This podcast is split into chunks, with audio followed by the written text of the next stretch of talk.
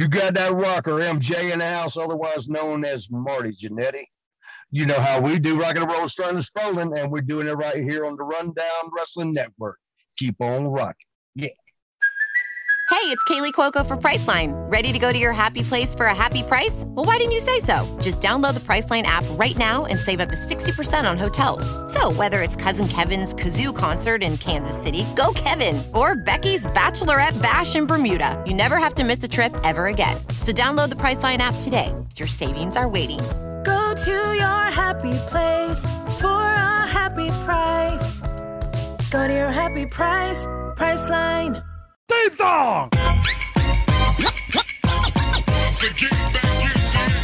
Ladies and gentlemen, we are live! Tonight, we are going to witness the most anticipated match in the history of professional wrestling. And this is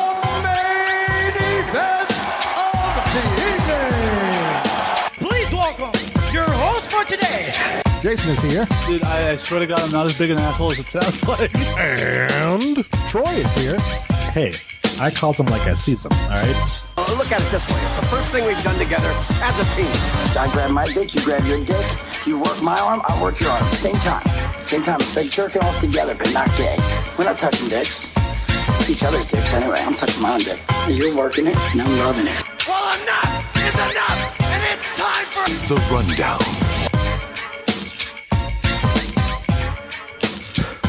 Ladies and gentlemen, it is that time of year again. That's right, it's time for the 2021 Runnies.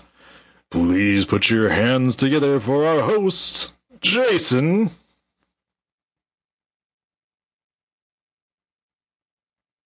Hi, Jason. Oh, I was waiting for the applause. Oh, I'm sorry. I'm sorry. Hold on, hold on, hold on, hold on, hold on, hold on, hold on. Woo! And our our co-host, Sal. What's up? Happy runnies.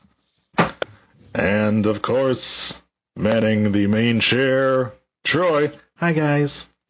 And a special guest for this year's Runnies, soon to be recognized as Dr. Bruno Tomas, PhD. Welcome, Bruno. Hello, guys. How are you? That stands for pretty hard dick, right? Oh, doesn't it? Basically, Jason, basically. My dick is always hard. always. Hard right now. That's right, ladies and gentlemen. It is the 2021 Runnies, the Rundown Awards for the end of the year. It is our final rundown of 2021. And of course, we've got everybody here except Adam. but uh, we also have a couple of of our fans who have submitted some answers for us as well. Uh, that includes Yete, Jackson, Fetus Road solved racism, uh, and a guy who's not a fan of our show because he never listens, Adam. So, uh, we had uh, this year was a year of changes for us. Obviously, we we condensed our show uh, shows back down to one single show. We um, you know, kind of got the gang all back together again and, and went back to kind of the four OGs uh, that matter on the network uh, myself, Jason, Sal, and Adam. So, Speaking of which, at what point during this award show do we do the in memoriam section where we play a tribute to like John and Ginger and Jeff and let me everybody who's who's no longer with us? Let me just uh, uh, Google Sarah McLachlan and then uh, I'll get that ready for the end of the show. okay. So we have uh, a lot of different topics to talk about, uh, but the first thing we like to do is we like to blow ourselves and each other. So the first question and the first category was the favorite rundown hosts. Now, I continue to say that not only do we have the best hosts uh, of any podcast out there, but we have the best community as well because here we've got Bruno right on onset with us here, uh, a, a great fan, a great supporter of us. And of course, the other three members of the show started as fans of the show. Jason, Sal, and myself were all fans of the show. I was a fan. I was Oh well, okay. The listener. true, very true. Um, I'm just kidding. yeah, but uh, yeah, I mean, other other than of course Adam, who is the OG, the creator, uh, all of us started uh, off listening to his ass. So uh, then we took over and kicked him out. So I thought you were gonna say murder him and buried him in the back. yeah, I still love you, Adam. Actually, Adam has not been on the new reboot. That's just us. Po- we just piece together a bunch of Adam clips and just press a button when it's time Yeah, to anyone who's, any, yeah, anyone who's ever listened to the show knows we don't put that much effort into editing, Yeah. Sal, but nice try. no, not at all. Uh, so I can say um, the the other member of our team uh, who isn't actually on the on the rundown ever, but is a member of our network. Uh, my co-host Jason's wife Lisa uh, wound up getting a couple votes. Uh, myself, Adam, and Jackson all listed her as our favorite rundown host.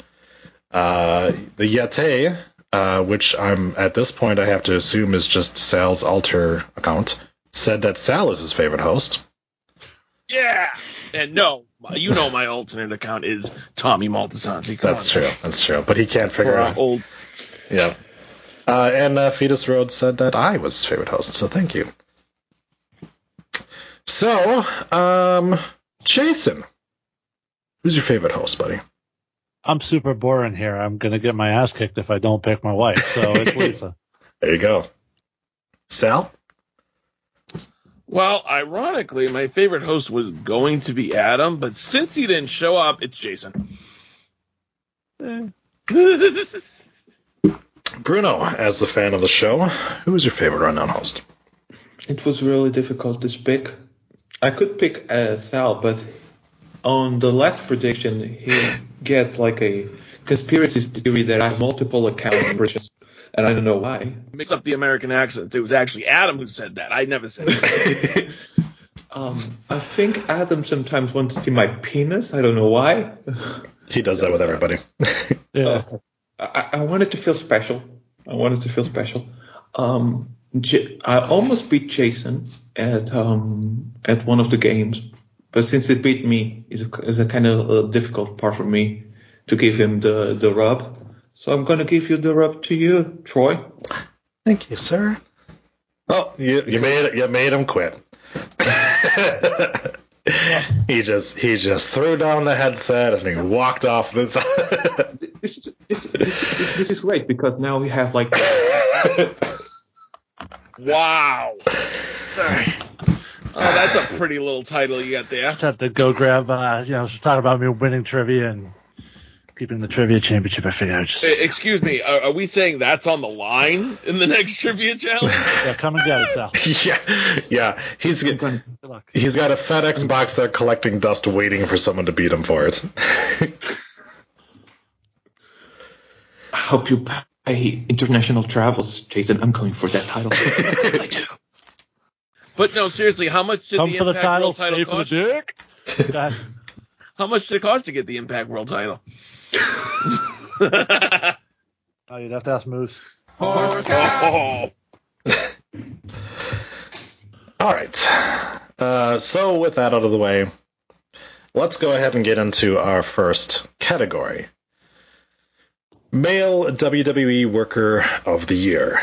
Um, so Adam went with Roman Reigns. Jackson went with Roman Reigns. Fetus Rhodes went with Roman Reigns. Yete went with Seth Rollins. So, Jason, who is your male WWE Worker of the Year? I got to be honest here, guys. Uh, for me, there really is no other choice but Roman Reigns. The guy just absolutely killed it in every way: promos, in ring, uh, storytelling, compelling character. Just he was the best of the best by far within that company for the year. Um, so obviously Roman Reigns. Right on. Bruno. I have to agree with everybody and say uh, Roman Reigns. I have to give some honorable mentions, honestly. Um, Mojo Rawley. and actually, um, I believe it was Fetus Rose that, that said Seth Rollins, and I think Uh, yeah. Seth Rollins had an amazing year. Yeti. And the other guy that I, the Yeti, sorry, sorry Yeti, and the other guy that I want to to give a, a brief mention is actually Edge. I think Edge had one of the low key greatest years of his career, even though there was a part timer. The emotion that he puts on the promos, his his match quality was through the roof this year. So I have to give him like my nod on this run. He's, he's Sa- Sal is still angry that he was at WrestleMania. So Taz was at WrestleMania? I don't know. Sal Sal didn't want Edge at WrestleMania. I, you know, I can't say my opinion has changed. anyway, uh, I'm sorry, Bruno. Go ahead. You were you were you were going on and on about Edge. this is why he says "fuck you, Sal." Just so you know. Remember this moment right here. No, no, no. Yeah, Every time you go, why is he coming after me? well, There you I. I was just fucking playing. Bruno knows that. But but but actually, I was one of the guys that didn't want him in the main event of WrestleMania this year. But I have I have to I have to take it, my hat off because the triple threat was amazing. The, the run on the Royal Rumble was amazing. His match with Roman was amazing. His feud with Rollins was amazing. He even gives me like a, an emotional mm, Boner? grab to boner to a to a feud with the fucking Miz. Come on, how could he? True. It's it's just amazing. It's just amazing. All right. Salbert. Uh, as has been said before, a man who stood head and shoulders above the rest, Roman Reigns. I mean, everything he did uh, was must see TV. And I honestly, I- knew he'd be a better bad guy. I never thought he had the the charisma that he does when he's cutting those. Like this makes sense. He doesn't need Paul Heyman. He can take a crowd and he can just work the shit out of them eh, to go in any direction he wants. I don't said- think he's always had that, but he's definitely developed it in spades this year. Hold on, you just said this makes sense. He didn't doesn't need Paul Heyman. You don't actually think he actually is firing Paul Heyman, right? No, I think it's a swerve. But Okay. what I mean is, originally we thought, oh, put Paul Heyman with Roman so that he has a mouthpiece. Is has there been anybody better in promos this year than Roman? Nope. If we if we would have been doing most improved, definitely Roman would have probably Yeah. won it hands down. Because I mean, it- and and last year he he was still If we hadn't got rid of a fun category like best on the mic, we might have been talking about Roman too. all right. We have disapproving uh, Troy face making the appearance on the run There you now. go. It wouldn't be the year end show if I didn't get this at least once. That's true. Um, We still didn't have a fuck you cell, so fuck you cell. There you go. I'm wounded. Fuck you, Sal. Oh, wow, we got rid of stereo. Just when I remembered that I was going to try not to swear this episode, I'm gonna I'm like, I'm gonna. I'm gonna wear that I button use it too much as a crutch. I'm gonna try not to swear this episode. Fair. all right. Um, For the record, I am not going to commit to trying not to swear. uh, no, me neither. That that is Fuck Me that. neither. yeah, that's never worked for me. We'll see, we'll see how long. I want to see. I want to challenge myself. I want to see how long it lasts. I probably give it about ten minutes. If it goes more than four hours, consult a doctor. That's all. All right. point. So it's it's 9:20 my time right now. So we'll we'll start the timer, and then the ne- the second you swear, then we'll go into it. All right. Male non WWE Worker of the Year, uh, Adam the Yeti. Uh, Fetus and Jackson all went with the weighing man Adam Page. Sal, who is your male non WWE Worker of the Year? It was the Hangman for me, Adam Page. Um, I know he had that little brief, uh, you know, absence for a good two months when when uh, his wife gave birth to their child, but before that and after that, Um, I enjoyed his work in every match he was in. I thought he worked well despite who he was across the ring from. Like even the Brian Cage match, I thought was good at Double or Nothing. And uh, obviously, you know, winning the title, it, it was his year. And you, I, I think he was the best uh, that you know AEW had to offer. and your favorite part, of course, was him in uh in um marshmallow costume, right? Yes, Okay, absolutely. I just wanted to make sure. Bruno, I'm just realizing that some of the picks I made originally was probably in the influence of drugs or alcohol because I said Paul Heyman. I don't know why, but he works for WWE, so Yeah. My real pick is Shingo Takagi uh, because there is no other um, worker besides uh, Roman, probably Brian, even though there's these two last uh, big matches was a little, a little bit disappointed for me. But on a non-WWE side, there's no other worker that was a workhorse like Shingo Takagi and actually put on his back an entire company when the company was in the shits. So I have to give it to him. fair. Um, I have a question because I'm not. I don't know the answer to this. So did Okada miss time this year, or was he still like doing his thing over there in New Japan? It was still there, but but I believe that um, Shingo was head and shoulders above him this year.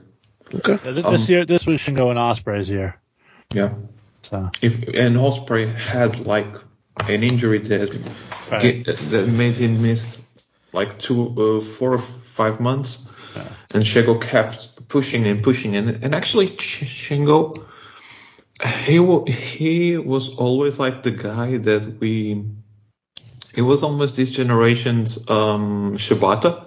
So the guy that will probably never want to get the, the major title, but because of this shit that happened to to Will, he's finally had the, the big one, and I really ha- I'm really happy for him, and he was just absolutely unbe- unbelievable, and I'm really excited to see him against Okada on Wrestle Kingdom next year. Fair enough. Will Ospreay and injuries uh, happen more often than WWE fires people, so that's. Uh, but I guess when you work that way, you tend to get a couple of them. Uh, Jason, So I I might have cheated a little bit here. I might have used a small loophole to make this pick. Um, I would have loved to go with Hangman, but for some of the reasons that Sal pointed out, a lot of his matches this year, while good, were inconsequential, didn't really matter a ton, had too much comedy in them for me to put him as like my my best performer of the year. So, and I know it's going to be weird given what I'm about to do. Um, so my favorite male non WWE worker of the year is actually Adam Cole, who made most of his great matches in WWE, but is not currently employed there. Um, but when you look back through this year, some of the stuff he did, particularly the, the Kyle O'Reilly feud, um, his NXT stuff was just off the charts good this year. Um, and he was there way more of the year than he was in AEW, but you know, I'm using the loophole, so I'm going to put it on. I, I really struggled to think of somebody to put it on, um, you know, because I there was just too many warts for me with some of the other options in Omega and Page, etc. Um, so you know, I went with Cole. uh, judges, can can we accept that answer? Okay, all right, I think we're good. Okay. um, gosh, this this was difficult because um, there will never be somebody in Impact that will make this that will win this category for me. I don't know. I, I I would have loved to say Josh Alexander. I really I was just have. gonna say, was he close before Moose took that title right off? his- his he would he, he was close for me. He really was because the way he ascended through that company from you know tag team guy only to dominating the X division and putting that X division sort of back on the map a little bit, um, and then parlaying that into winning the Impact title, bringing it back for the company. But what they've done with him since then is just ruined it. They they haven't struck while the iron was hot with him. Yeah, Scott D'Amore and bad booking name a fucking better duo. Um, yeah, so Don Callis and sexual assault. Yeah, that uh, I said better. Nick Khan, Nikon and firing. Eh, I'll, I'll give you that one. Um, I, I I guess to me, I couldn't go with Hangman because a lot of what he did today or did this year was just flounder around. Um, I like him. But that was part of two years of storytelling. Yeah, you, you can you can spin it any way you want to. It doesn't make it real. Um, it- it just just by default, I had to go with Kenny Omega just because of the fact that he did have the the long title run. Um, he did. Sh- It was shitty. I, I It was really shitty. yeah, it was shitty. He had he had like three good matches during that that entire run, and he did a bunch of comedy shit and stuff like that. But considering the other people out there, yeah, it was it wasn't an easy choice for me because I did want to go with Adam because I do like him, and you know he's he's kind of the crown achievement. But it's like every single person in AEW that has started to kind of make a name for themselves and be pushed forward instantly gets kind of shuffled back again. So I'm very concerned about Hangman Page at this point. Well, so here's the thing. So, uh, given what you just said, Troy, right? Like that's kind of what did it for me because I was I was also struggling with this one, but I was like, well, he did. Well, all we could have asked was him win the title, and he did. And he and that was the last pay per view of the year. So for 2021, like I don't know what it, I don't have faith of what it's going to turn out, but you know, if I take it in a in a calendar year, that's why I wanted for Hangman. I wanted him to win that belt. If if we were judging off the last two months, I think it may have a much easier time for me at least picking Adam Page. But there I, was I, I understand that. I there was so much non high level stuff throughout the year that you know stop start and Ironically, that's exactly why I didn't pick Kenny because I'm like, I just there was so much garbage in Yeah. the middle of everything, and that's why I couldn't pick either of them, and I had Yeah. to find a loophole to get around it. So yeah, I mean, what did Adam Page do at the beginning of the year? Nothing. You know? he won a bunch of money from Matt Hardy at Yeah, that Uh, was it, man. Like he AEW Revolution. he had he had a bunch of matches that didn't really matter at all, and you know it wasn't until October that he started that they started to heat him up again for uh, the world title. So yeah, that's that's why I just I just couldn't go with him because I had to look at it throughout the year, and and throughout the year he was shit until the last two months. So Well, he was heated up in July when we originally thought he was going to get the title shot. true. And then he had the baby and has to. Yeah. Yeah, and then that And all have to fell take to shit, and they went with Christian at all out instead. But I still thought he put in good work in, those, in that summer. You know what I mean? I, I really think that AEW and Tony Khan was trying to do like a a Naito situation with with Hangman that really was kind of shitty.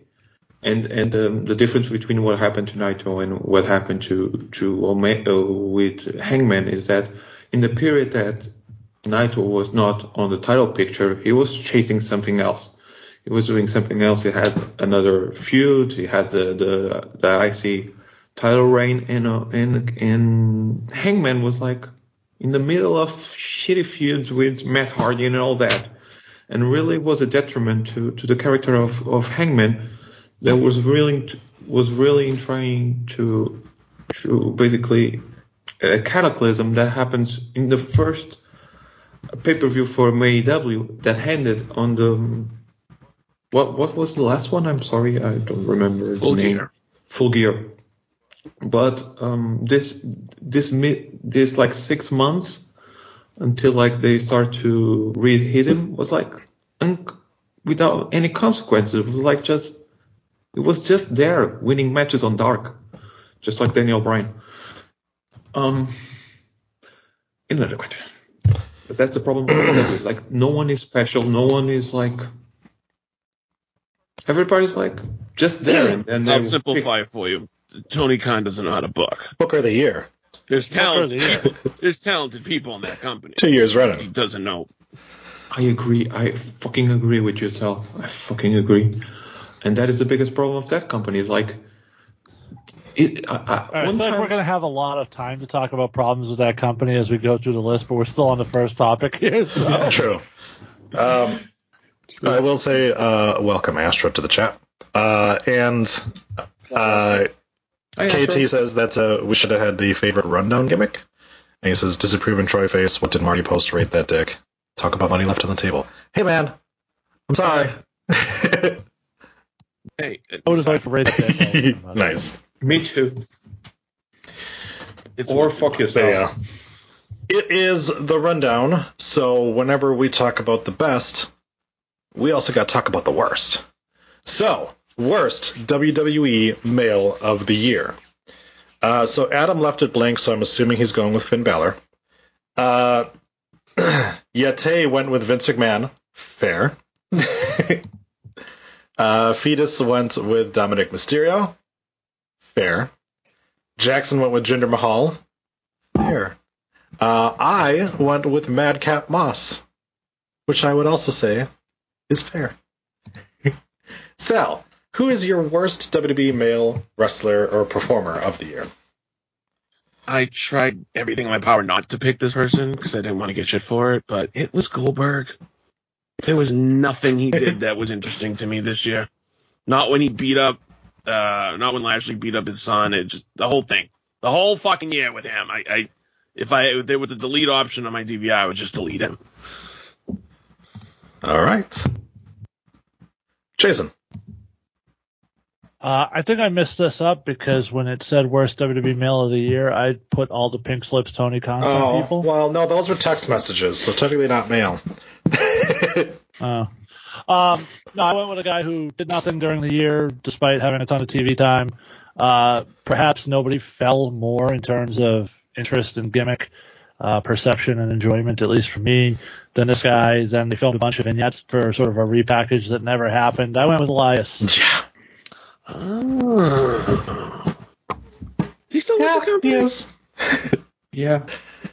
Yeah. Who knew? Uh, Bruno. with the company most of the year, and I really don't like him. I never did, um, especially with this new the last gimmick that he had. He was like the third member of the War Raiders, so I have to go with Karrion Kross. Fair again, very fair. This is this is the thing that uh, it, it it's a bummer, but our our worst topics were the easiest ones to pick because there was just like it's like well shit. There's like 42 people I can think about the top of my head that I could, I could give this to. Um, What is, Bruno, what is your uh, what is the translation of your Twitch handle there? Uh, the guy that said things. that's awesome. Okay. How do you how do you pronounce that? O gajo que diz coisas. Mush mush mush mush mush. Got it. Okay. This is where Bobby Heenan goes. God bless you. Because he's racist. It was a time when racism. It was look. It was a time when those people weren't people. All right, so it was okay. You have to remember there was a point where Archie Bunker was like the number one hit. Right? Or all in the No, no. was like the number one hit on, on His TV. wife was the number one hit. Oh, for the love.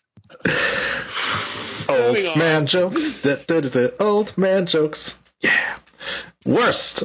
Yeah. Worst male non WWE performer of the year. Again, just a, a plethora of people that you could choose from in this one. Uh, but let's start with uh, Jason. This was a hard one for me actually because there are a lot of options, but a lot of them have at least some redeeming qualities. Um, so here's the one I, I had to find somebody who to me had no redeeming qualities. And I say this as a to me because I know there are some people who very much dig this person, who are really into them. Um, but for me, finally, and I had I was familiar, but finally seeing this person on a national stage to me exposed to the world, I hopefully, but I have had this opinion of this person. Uh, I went with Nick Gage.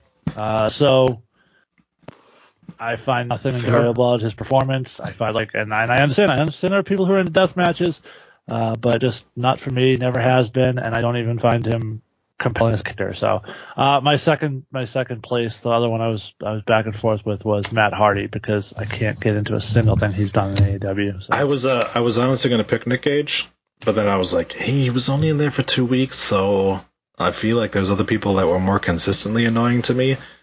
But he's he's also sucked outside of AEW, and this was an all non WWE. Oh, for sure, so- yeah. But I don't watch GCW or any shit like that, so so that's why I just I'm I don't know the rest of his body of work. I don't need to, don't want to. I, I, I don't have to watch GCW. I, I saw fucking Cardona's Twitter after that match, so I already know that I what happened there. So So, the most consistently annoying prick to me is Orange Cassidy. Every everything this motherfucker does just takes away from everyone else that's in the ring. I I don't like his shtick. I don't think it's particularly funny.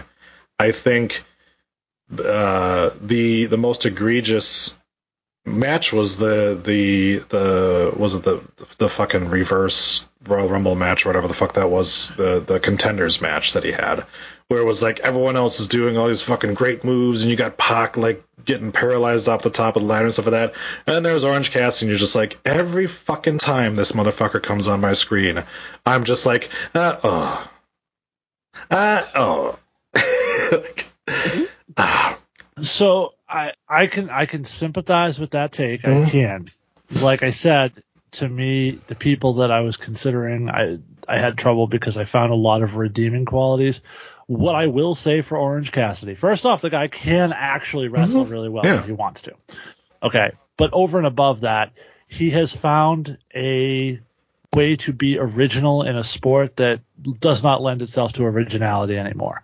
So I give him props for that. That's why I didn't put him Yeah. in that point, but uh, I, I understand your your Yeah. take too. Adam says Tony Khan. Yep, that will work too. uh, Sal.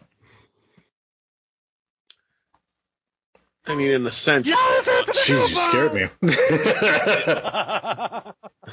in in a sense, Tony Khan is a performer. That's what the category is. loose in a in a, in a loose. I mean, I wouldn't call him a talent, but eh, okay, whatever. So yeah, he's You, you you said you're gonna beat him, and you, you didn't you didn't beat him. It was somebody else. So you, you're gonna fight him on Dynamite. You're gonna fight him on Dynamite. On Dynamite, you're gonna fight him, and if you Six lose, days. you, you get a title Six days. on Dynamite. Six days. It's like a no, it's like a no charisma Eric Bischoff kind of he situation. definitely wouldn't make it to any. Uh, Eric Bischoff could cut a promo. He wouldn't make No, it. in he's a no charisma Eric Bischoff. call it that. Okay, so for me, the worst non WWE performer of the year uh, is a guy who who fought Nick Gage on Dynamite. He fought Orange Cassidy in a gimmick match where you throw somebody into a pool of champagne, and uh, he was junk, and that was Jericho. And the whole fucking labors of Jericho, the whole thing with MJF, the whole if I lose to MJF, I'm dude, get off my screen for good, please. And Spoiler and then he made it worse. He went on commentary and was like, I could be bad at this too. We're Yep. talk about that. Spoiler alert. Had we done the worst angle of the year, like we have done in the past, it's always a fun category. Um, I would have selected. How about you set it up next year? Trials of Jericho. That's fair because he did say, everybody look at this and tell me if there's anything you want to add. Yeah, Yep, we already made that joke, but Uh, Jason is, is a busy man. He does have like 14 jobs, so I understand. the uh, the Trials of Jericho would have been my pick had we True. done that this year. Uh, the yet Like- the Yeti went with Chris Jericho, so he agrees with you. He or she or they, sorry. Uh, Jackson went with Cody because fuck him. We're reading it, reading it word for word, so make of that what you will. okay. uh, Fetus went with Moose. Uh, Bruno. So my official pick, according to what I put in on the on the site, was Dico Loco, but my real pick is Marco Stunt. Can anyone please like paralyze this kid, putting like in a in a hospital and never wrestle again? What the fuck is Marco When Stunt on my screen? wrestled?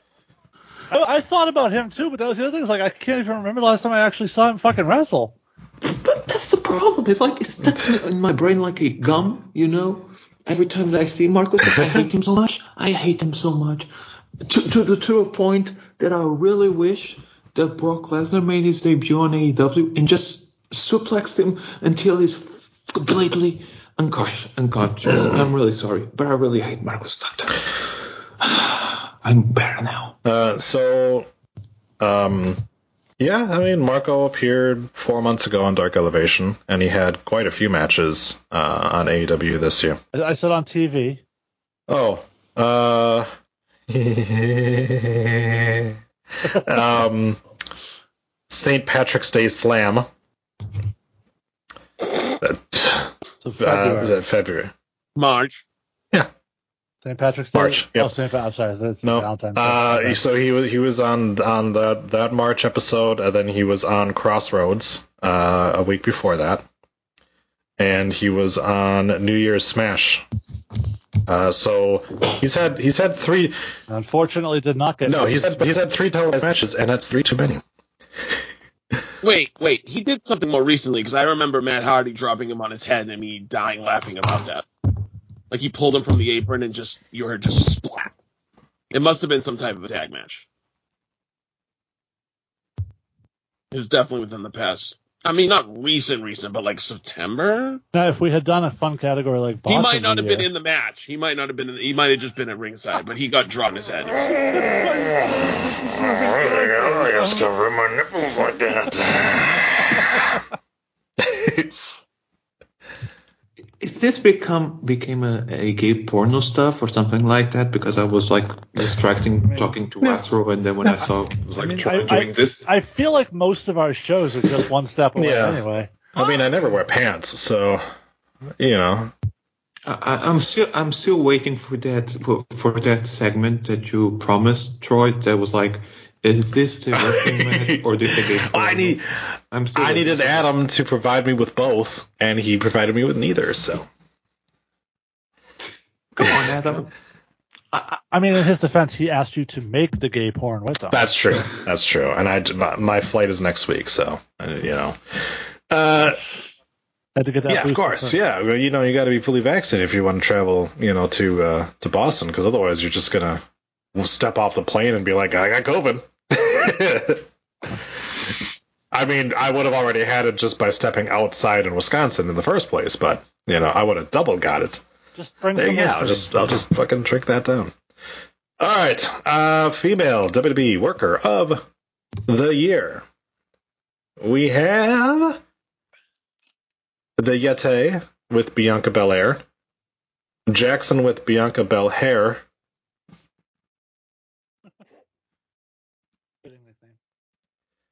and uh, uh, there it is. We have Fetus Rhodes with Charlotte Flair, Adam with Mandy Rose, myself with Rhea Ripley, Bruno.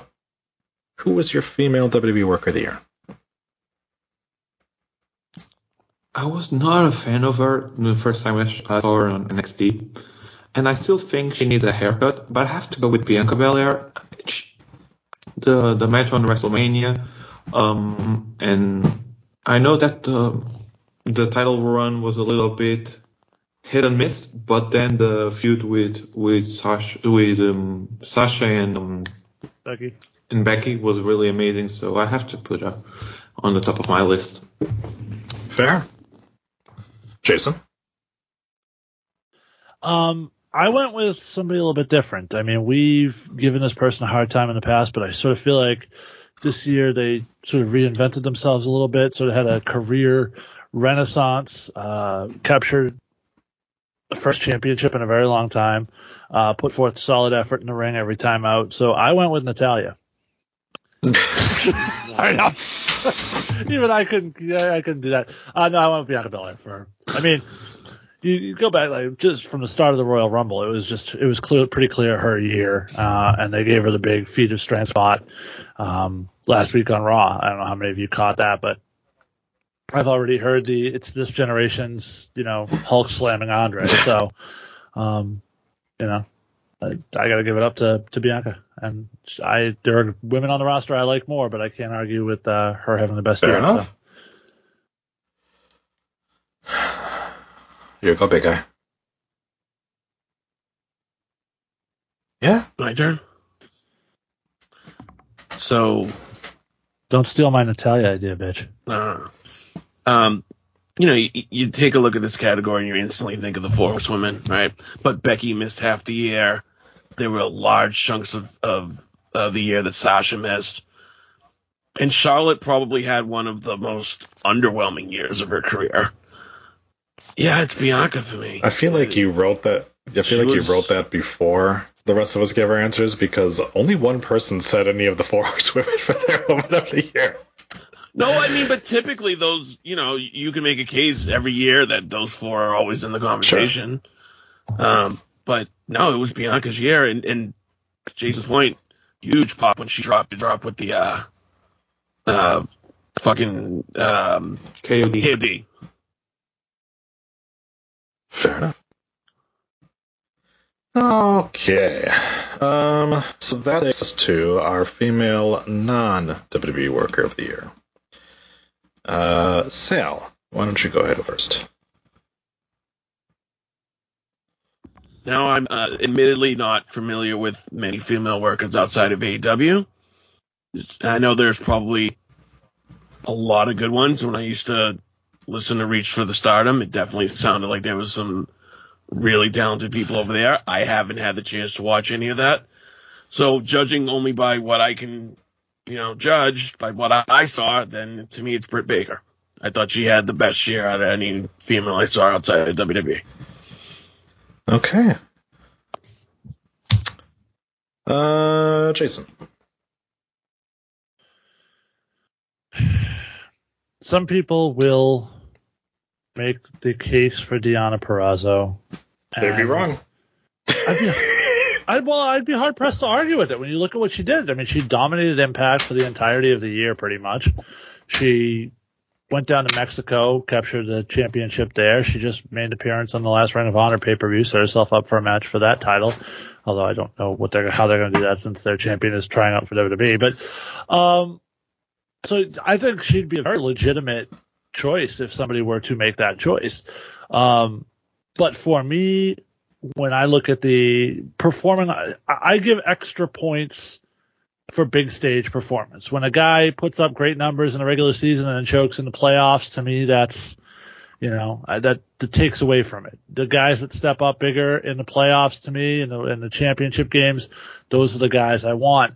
Uh, and to that degree, we're talking about performing on a national stage with the largest audience possible. And to me, like Sal said, nobody's done it like Britt, Britt Baker has. Uh, her in ring has improved dramatically from when she first got there. Um, but her her promos, her character work, uh, even the subtle little things she does when she's a manager at ringside, sell stories, sell angles. Uh, she she is as close to a complete package as that company has in the female division. Uh, Yeti and Jackson also went with Britt Baker. Uh, Bruno. So continue my stupid. I was drunk doing the predictions thing. I put it Caleb Braxton. I don't know why, but Interesting. um, I'm really turned up. Um, I, I think since everyone was picking um, Britt Baker, I decided to give it to the to the person that I believe she have to lose the title to, and that is Thunder Rosa.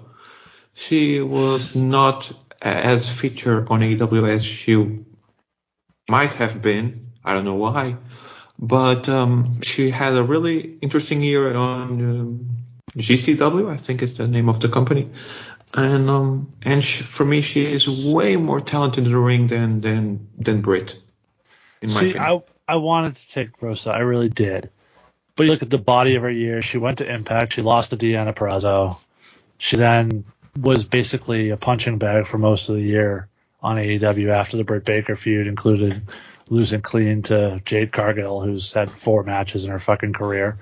Um, so I just I couldn't go with Rosa. I'm hoping this time next year we're having a completely different conversation about her, but And that, and I just went went with her because everyone was saying Brit, so I decided to. I Yeah, think no. she she deserves it. To, I to mean, you actually it. picked Caleb Braxton. It's okay.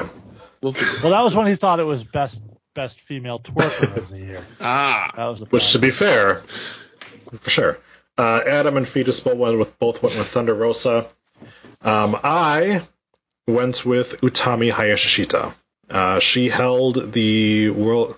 Yes. Bless you. She held the held the the World of Stardom Championship for the entire calendar year, um, and continued to to show that she is the star that they were hoping for. Um, she continues to have amazing matches. Her feuds have been been really good too, um, and it's now gotten to the point where she started this title reign in November as a like, oh wow, okay, I, I guess I'm going with Utami, and now it's, is there anybody on the roster that can beat her for that title? So she is she's made a believer out of every single person that watches Stardom's, and just been great. So. Uh, then that brings us to our worst female WWE performer of the year.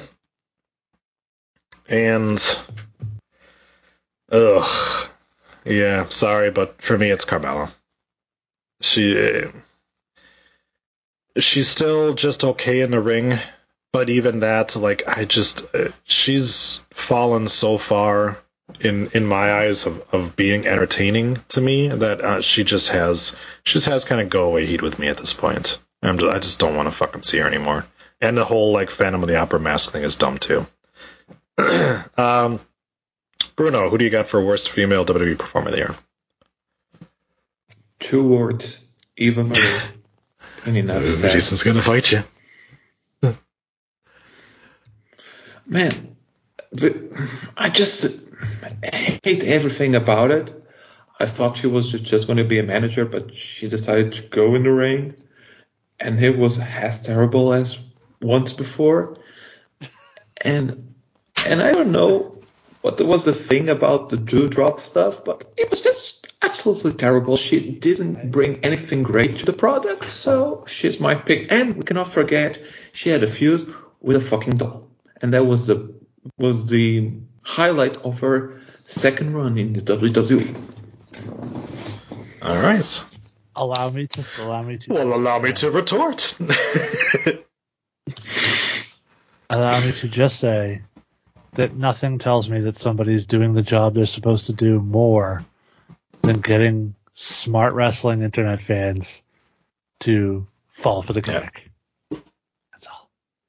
I know, but she didn't do anything. Jason. Oh, it, it, it happens to Sal too sometimes. We've, we've covered that on the show. So It was just really terrible. Come on. It it was was like, supposed to be though. Mm. That was the point. the point was to Did, bring did, her. did anyone really think that Eva Marie was coming back to have five star classics? I don't know, but but I She was coming I back to next? capitalize on the I go did. away heat. Can I go next? if you must. I think it's my turn, but whatever. Well, I mean, usually Troy switches it up, but um, uh, no, my worst female WWE performer of the year was Eva Marie, and not Thank because Sal. not because I hate her. Oh, she's such a heel. No, for all the hype of Vince bringing her back, she didn't improve at all. In and I'm talking about even in talking. You want to fight, cunt? to the point where Vince was like, ah, you know what? Fuck it. Two months later, release her. That's how inconsequential she was. So don't give me that shit that she did her job because she'd still have a job if she did. Okay, don't give me that shit that you know what you're talking about because she asked for her release to go do more What the movies. fuck, dude? She sucked. She Second she of all, second of all, you're again, you're you're you're working yourself here, Sal. Oh my god. Do you think? Do you believe that Vince put together those fucking packages thinking she's going to deliver in ring on the standards I'm setting? No, those packages were designed to get the exact reaction that you're what having reaction? right now. She got no reaction. She was at the eight o'clock hour fighting That's- a doll. Not true. She, She got a lot of wasn't heat. fighting Charlotte. She wasn't fighting Sasha. Dude, she was nothing. That's not her level. That was never the Exactly. intent with her. Exactly. She was sea level at best. And it Which was is waste what of she was supposed to be. He didn't bring her back. to C is for cock. Time, and that's what she is for cock. Can I can, can I just uh, say a, a brief a brief thing? My non WWE feud of the year is Jason versus Hall. Fair. You know, you know, I gotta tell you, they made a big deal about that James Ellsworth guy, but he never won the WWE Championship, so he's a fucking Ellsworth in a letdown. fucking program with AJ Styles. Yeah, he never won. So What fuck. did Marie exactly? Oh, she fought. She fought a doll. Riveting stuff, man. Riveting. I love So you, Sal. Up TV time. Uh, Jason, uh, who So so you have you have no you didn't enjoy Alexa Bliss at all this year, right? Not when she f- the doll into it, she went right down. In fact, we'll we'll talk about the doll a little bit later in another story. But Okay, you're you're 100 percent full of shit because I remember talking to you on shows about Alexa when she first made the character. But anyway, anyway, going forward, let's forget about it. oh, Let's let's move past it. Um, y'all are forgetting that the, for the majority of this year, Nia Jax was still employed. That's the answer, and there's not much fucking wiggle room there. I mean, she almost killed several people. She wait a had- minute. Now, now here's a woman who was designed to be put on the level of the four horsewomen. That was where they saw her when they brought her in. Because she's this big, badass, bruising chick. She's going to be the one that goes out and throws them all around and ragdolls them and blah, blah, blah. That's the woman that was supposed to be on that level who couldn't get to that level in the ring. Sure. That's the one you're looking at. And by the way, if she had wrestled more during the year, it would have been Lash Legend because that debut match was fucking ass cheeks. But anyway, Lash Legend. Yeah, it's an Uh, NXT person. yeah. Don't worry about it. You're better off. Yeah, um, exactly. see that, but you counted Adam Cole as best non WWE. So I didn't think Nia counted because she's not with the company anymore. She only got fired what a month ago. All right, fair. She's She not there. like most so- I girls. didn't. I didn't think of Nia. 'cause I'm like, no, she's Yeah. fired. She didn't count. So's Eva Marie. She got fired at the same time Nia did, and Eva Marie was there less You're- time.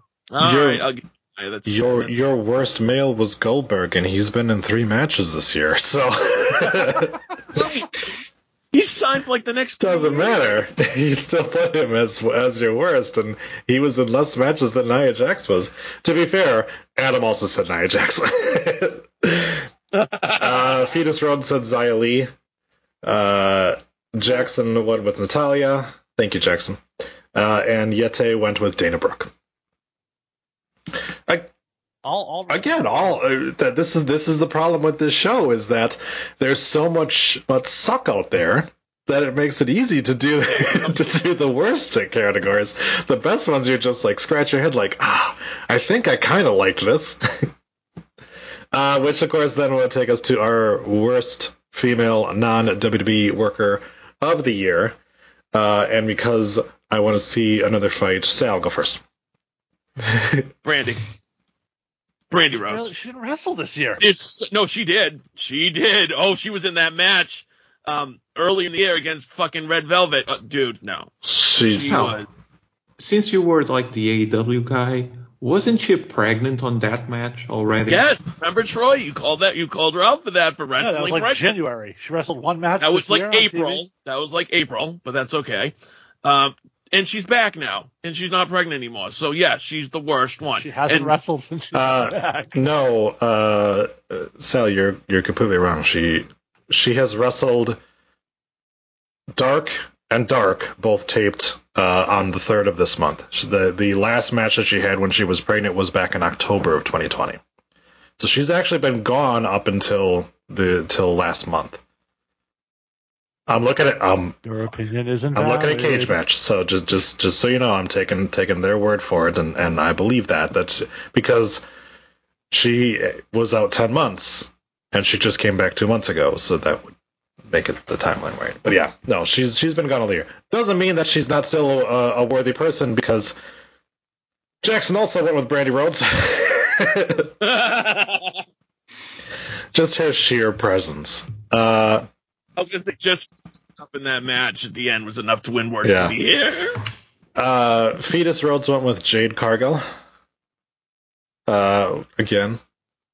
Yep. Uh, Yeti went with Tay Conti, which is hilarious because they they rhyme. Uh, Adam went with Abaddon. Abaddon.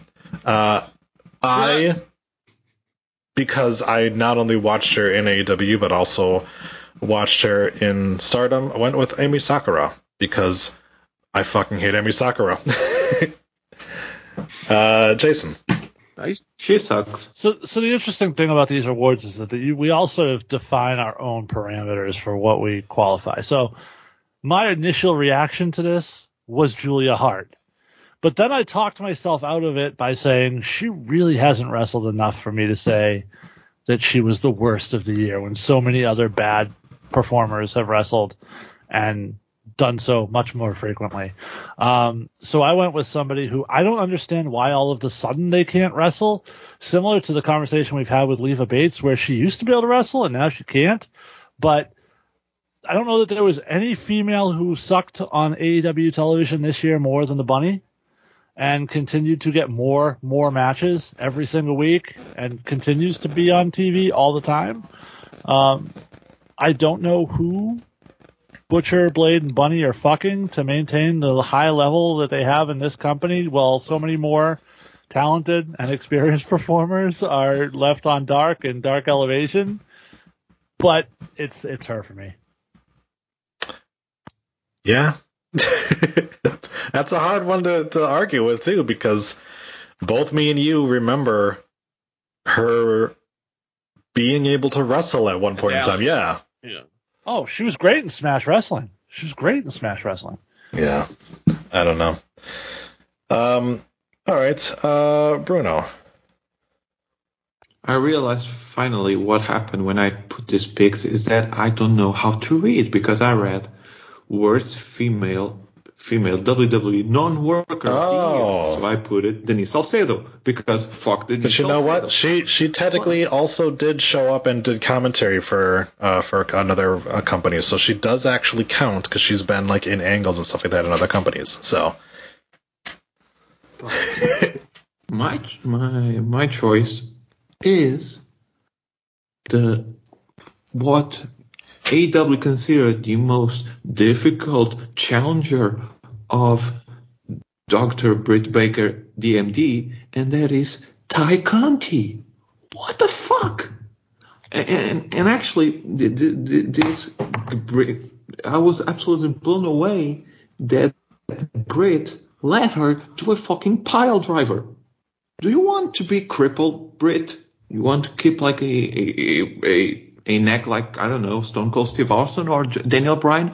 Don't let an experienced worker do a fucking pile driver on the fucking biggest star of the division. Gee. Thank you. fair. All right. Um, Fans, I don't think anybody has ever been to the level of of uh, opponent that Tay Conti is to Britt tonight. Yeah, because she left her in like a fucking awful match. So it's normal that it is like the most difficult match she's ever done because she have to have a, a match with someone that is worse than a broom. fuck Ty Conti. and fuck uh, who, who, who is the, the guy that, that she's she's fucking Sammy. Uh, Uh, Sammy, Guevara. fuck Sammy Guevara. Nick Sherry Yeah. handled that. I, uh, I I threw on the old closed caption for for Astro, uh, and it is it is just as amazing as you remember it being before.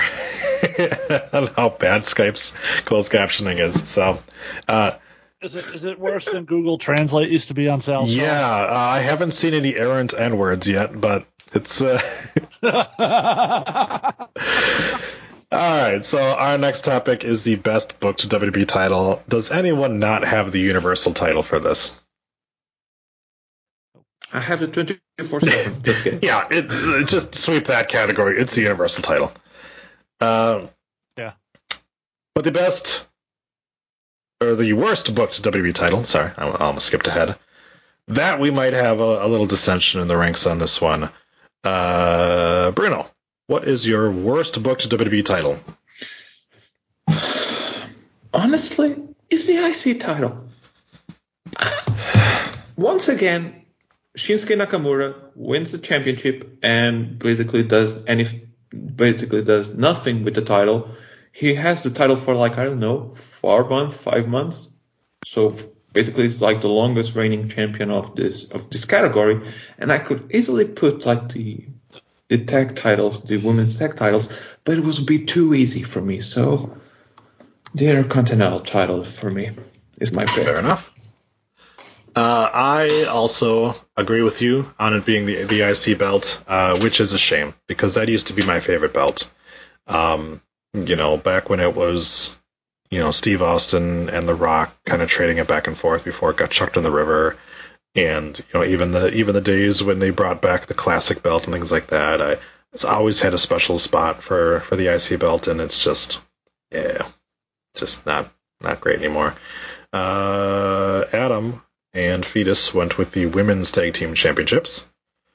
Sal, what do you got? Uh, for me, it was the IC title. Same as you guys had said. Uh, I couldn't even remember what the IC title match at Mania was. Took I had to look it up. That's how that's how insignificant that belt's. And and and for anybody who doesn't remember, and I don't blame you, um, it was um, some type of match with Apollo Crews where It was they a were uh, Nigerian drums around the ring. Nigerian drum match. Drum. That's what it was called. I I apologize. I didn't remember the name of the match, but uh, and yeah, it they was bad. use drums. It was yeah, and they didn't even use them. It was just that's your IC title. It- ugh. And like and like Bruno said, it's been on Shinsuke with no challengers for months. What? Like I don't know. Jason. So, I actually enjoyed some of the Big E versus Apollo Crews feud, so I didn't go with the Intercontinental title there, um, because I think there were some moments where it was good.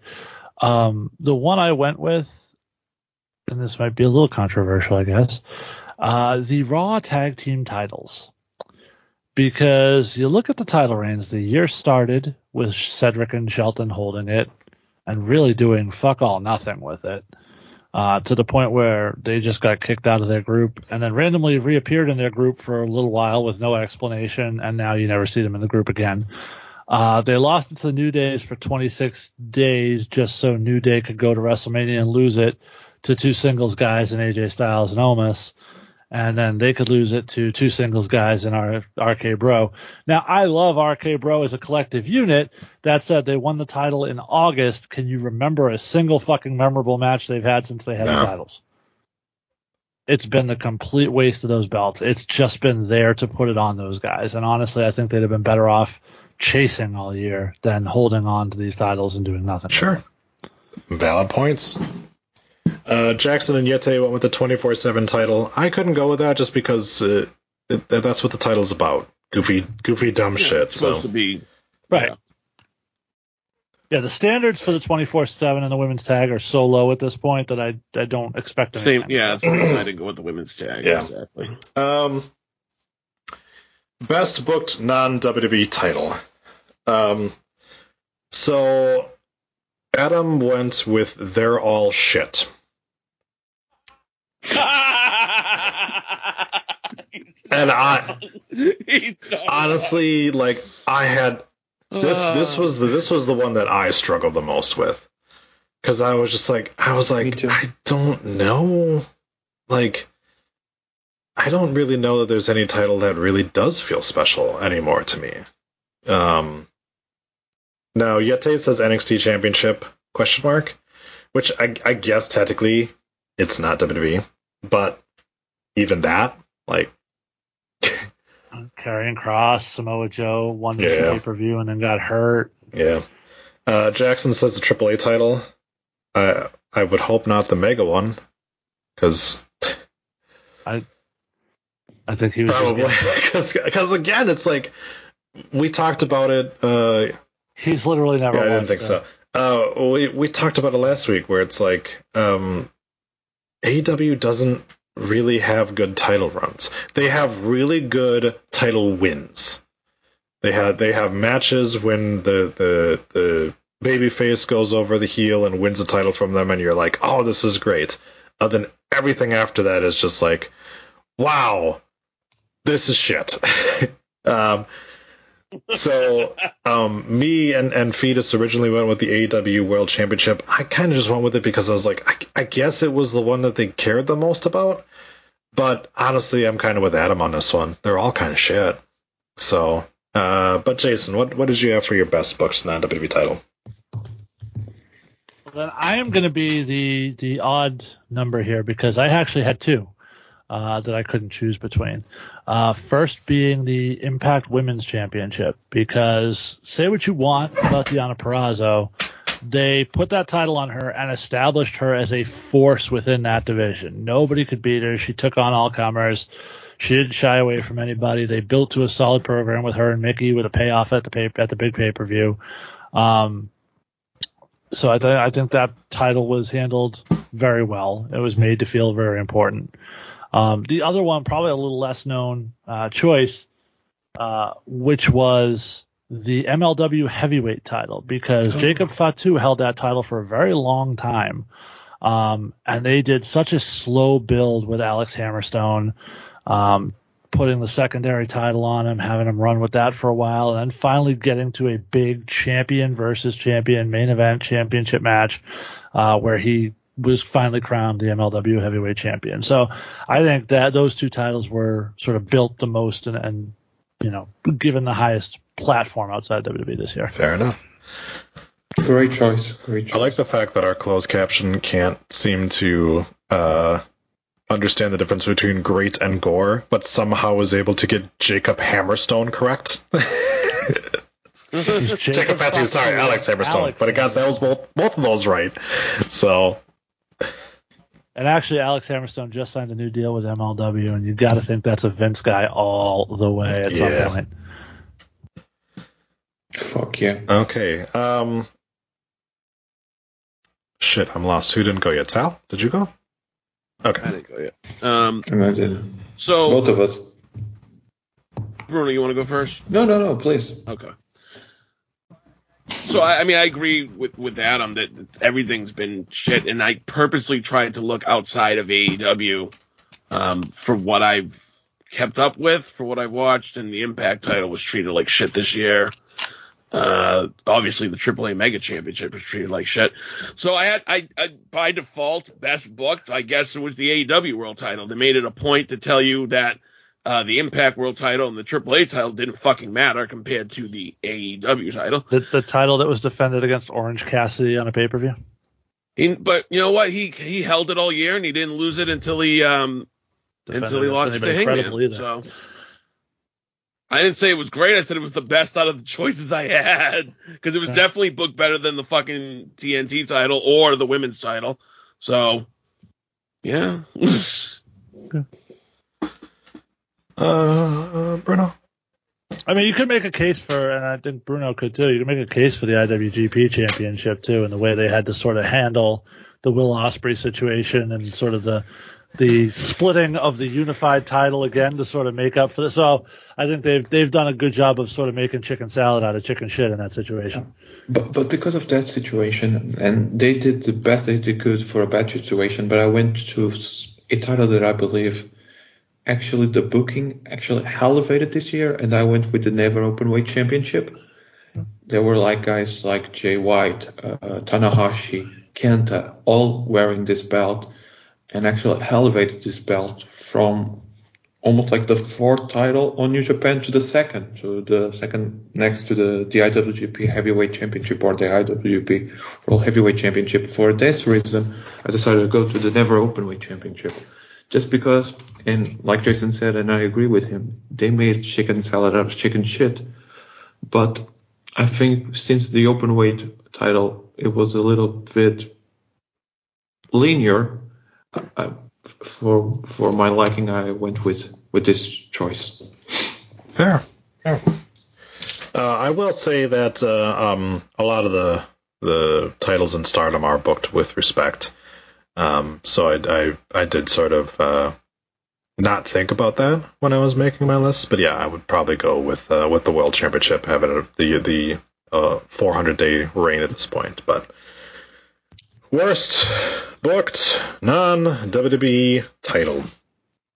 I have a feeling that there was quite a few options on this one.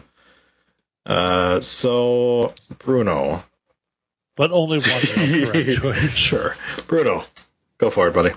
I, I thought on the AAA title, but I went with the Impact Championship because because one reason. Uh, I think that a, uh, AAA was fucked by by by AEW on this situation, and Impact didn't benef- beneficiate at all of the booking that AEW decided to do with the championship. So I went with the because Omega went, won the championship, lost to another AW guy, and um, and sure, uh, Josh Alexander was booked correctly to a certain point, but then all this build was put into the garbage can when Moose decided to come up. So I went with the Impact Championship.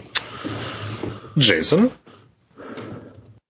Bruno has the correct answer here. Um, this title that has some great lineage, uh, sadly enough, uh, is now basically spent the better part of the year being cucked by AEW, which is to say, Omega held it, barely defended it, never made it feel important, seemingly only defending it at his home turf in Daily's Place or on AEW shows.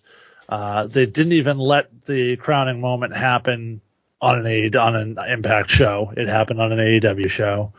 Um, they lost it, as he said, to an AEW guy rather than putting over an Impact talent uh, who to be the one to beat Omega. That didn't happen. It was used, and it wasn't even used as an important moment. It was used as a moment to set up the AEW championship match. That's all it existed yep. for. Um, and then the Josh Alexander thing, you said you started to see, okay, well, this here's the light at the tunnel. Here's the guy. Here's the next guy that they're going to groom to be sort of that top guy going forward. And they immediately just jobbed him out to Moose. And I understand they like Moose over there. I get that, but at least follow it up. I mean, the guy had his title stolen from him, and now he's just fucking around with, you know, um, what's his name? Uh, the fucking Minoru Suzuki and random guys on fucking Impact. It just it doesn't make any sense to me, and uh, for that reason, it's it's Impact. Yeah. Also, got to agree on Impact. I think it's actually two years running because la- last year I didn't think they were booking it all that well either. Um, honestly, I don't know that that's been the Impact title has felt important since Brian Cage was champion. Um, because I definitely didn't like the Tessa and Sammy Sami Callihan back and forth shit, and mainly that's just my you know dislike of uh, uh, intergender matches. But yeah, to me, it's it's the Impact title. Uh, Adam agrees, Impact title. Uh, but let's get Sal. What's what's your opinion on this? Uh, Impact title is a great choice. Uh, like you said, Troy, it was on Tessa Blanchard last year at the end of 2020. They had to vacate that. I wonder why. She disappeared and then and then it went on Rich Swann, who I never felt was a believable champion. Um, it went on Eddie Edwards first, and then to Rich Swann. Okay. Yeah. Uh, it just it was so quick. Um, but to me, the worst book title was i mean, it still counts, and it it was a title that was on my TV, and that was the FTW title. Uh, a complete joke of a title for something that was regarded decently back in '97 in ECW, and I understand he owns the rights to it, but certainly didn't do anything for it as far as uh, Taz uh, lending it to AEW, as, as, so to say. The champions never defended it. They one time they did. It was a shit fucking. It was a bullshit match with a guy with a yeah. broken neck. And then since then, I don't think they've done it once. So. So, so two points. First off, uh, just just to solidify the impact part, um, they spent three weeks building a storyline with Christopher Daniels challenging whoever won between Josh Alexander and Christian at the pay per view, only to slam shot and fucking Christopher Daniels yep. had nothing to do. Uh, so that angle was built and wasted. Um, but to Sal's point about the FTW title, I just to me it's not a recognized title. It's not something people actually fight for or covet or crave even within storyline. So um, that said, it was part of one of the worst segments of the year when Taz demanded Cody come out from fucking the control room with his headset on.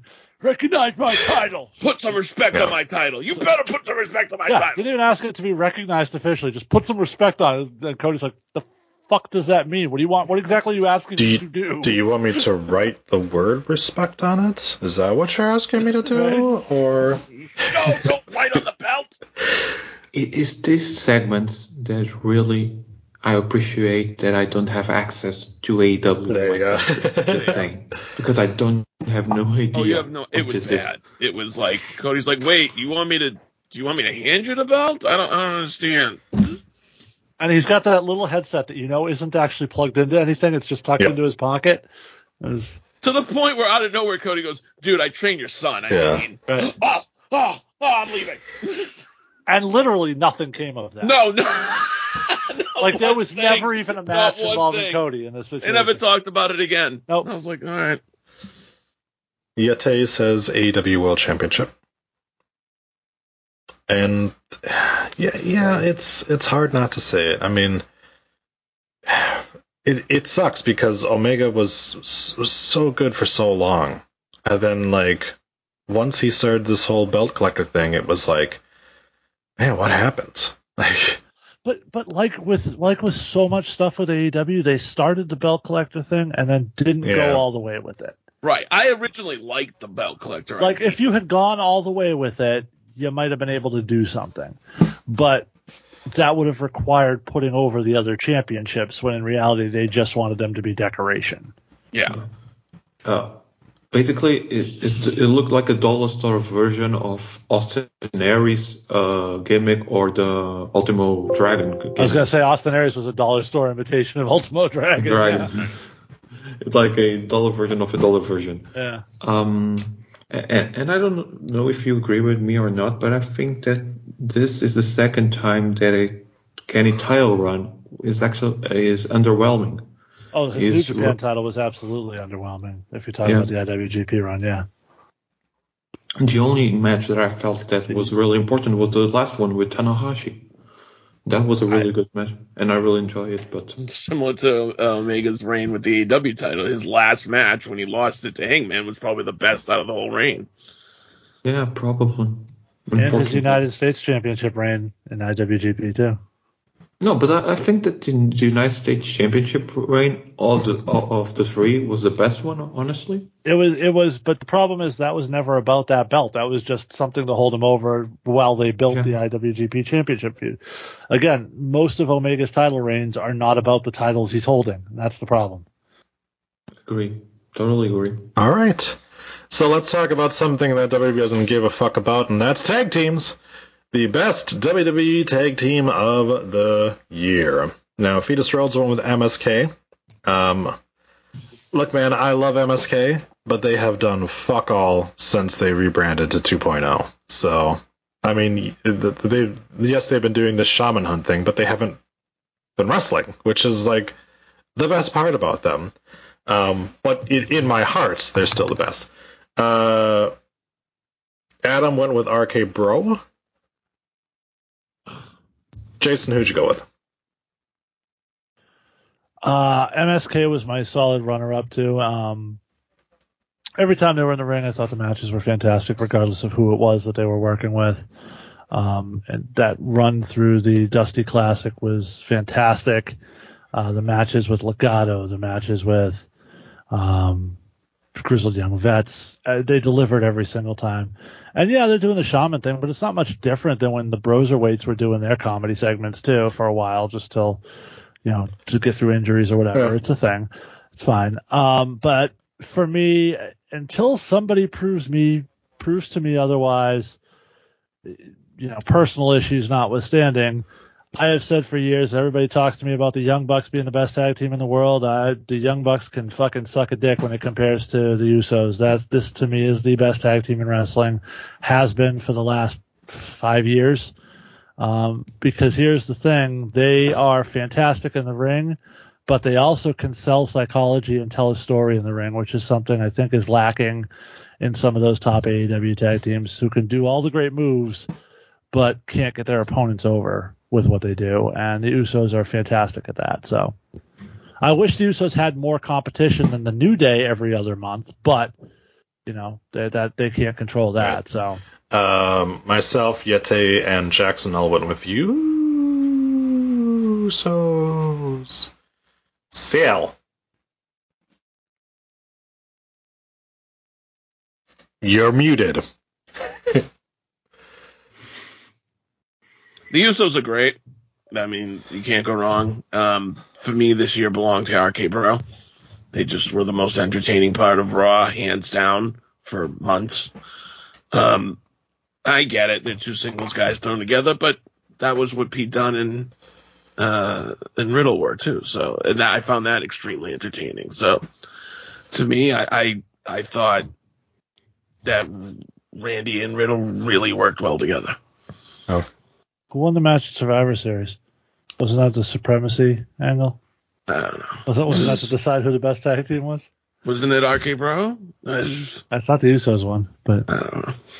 Yeah, the Usos. No, no, no, no. Randy got Jay with the RKO coming off the top rope. oh, whatever. Like I said, Survivor Series doesn't fucking matter. Bruno. I agree that in ring and psychology wise, the Usos are hands down the best tag team in the world. But I, ha- I have to go with the one that was really the most entertaining for me, and that I went with the RK Bro. I really enjoyed the segments. I really enjoy like the the chemistry between Riddle and Orton. I think Orton is doing one of the best works of his last years. So I went with RK Uh, From a character standpoint, I wouldn't argue, but I, as I said when I picked the, their their title as the worst book title, what memorable title match have they had? Yeah, I, agree, but And that's and that's sort of the problem. That was the disconnect I had. I also considered Guerrillas of Destiny too, but again, same thing. It's as great as they are as a team. It wasn't like one of their best years in ring in terms of opposition and, and great matches. You know, what I mean? great memorable matches. So one day I would love to see the Guerrillas of Destiny come and take on the Usos. I think that would be a huge money match. Yeah. agree. Especially, I think they are all related, right? Or not? Um, Uh, I don't think so. I think they're the Guerrillas of Destiny are, are Tongan, Yeah. right? they I thought they were Um, related. Because they are they're they're sons of Haku, not Haku. Uh, No, you're right. yeah, coup. Meng. Yeah, he's Tongan. He's not Samoan. yeah they're Oh, not they're not part of the the Anoa'i Anoa'i family. No, they're I know. Anoa'i, Yeah, they're they're the other family. They're the like uh Hikuleo, Tama Tonga, Tanga Fifita. Uh, yeah, those kind of guys. But Aku. yeah, Yeah. Aku. Worst WWE Tag Team of the Year. Cell. I understand that. I understand the reason why this tag team exists. All right, it's such a unique opportunity to say that you won the tag team titles with your own son, but man, ah. I don't think Rey and Dominik were a good tag team. I don't need to see them on my TV, and they did nothing. It- it- The only thing it, th- those matches did was expose Dominik of how green he is, in my opinion. Like, they didn't do him any favors this year. I just that was the worst tag team for me. Okay. Bruno. This tag team has his hands are um, all over WWE. It's a returning tag team. They're fucking suck. And I decided to put him on the worst tag team of the year. Bruce Pe- Prichard and John Laurinaitis with manager Nick Khan. Fair. Fair, very fair. Uh, Jason.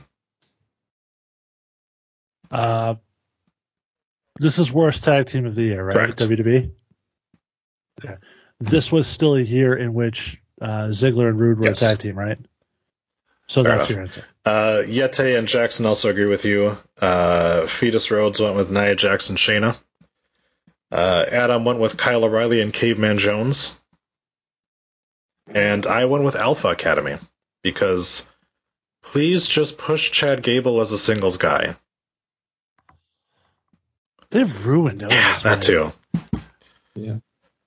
Yeah, Everything Otis had sort of going for him at one point, at least as a upper mid card comedy Mm. guy, and now he's just fucking. You don't give a shit about him anymore. There's nothing compelling about No. him anymore. Do you think, and I, I somehow doubt it, but do you think his career trajectory would have been different if they were fans at WrestleMania 36 when he had that angle with Mandy? Probably because the reaction would have been huge, and then Vince would have heard that. Yeah. I mean, if his hearing aid was turned up. Best non WWE Tag Team of the Year. Uh, spoiler alert, Jason. I went with Guerrillas of Destiny. Spoiler alert, so did I. Oh man. I can't bring myself. Look, I, and I've defended the Bucks, and that was the other one, obviously that, that you kick around. Um, but I've said I, I think the worst thing they've done for themselves was this heel turn because they've made themselves into a caricature of themselves. The in ring is still good, as good as it's always been, but their their character work now is so forced, so non believable.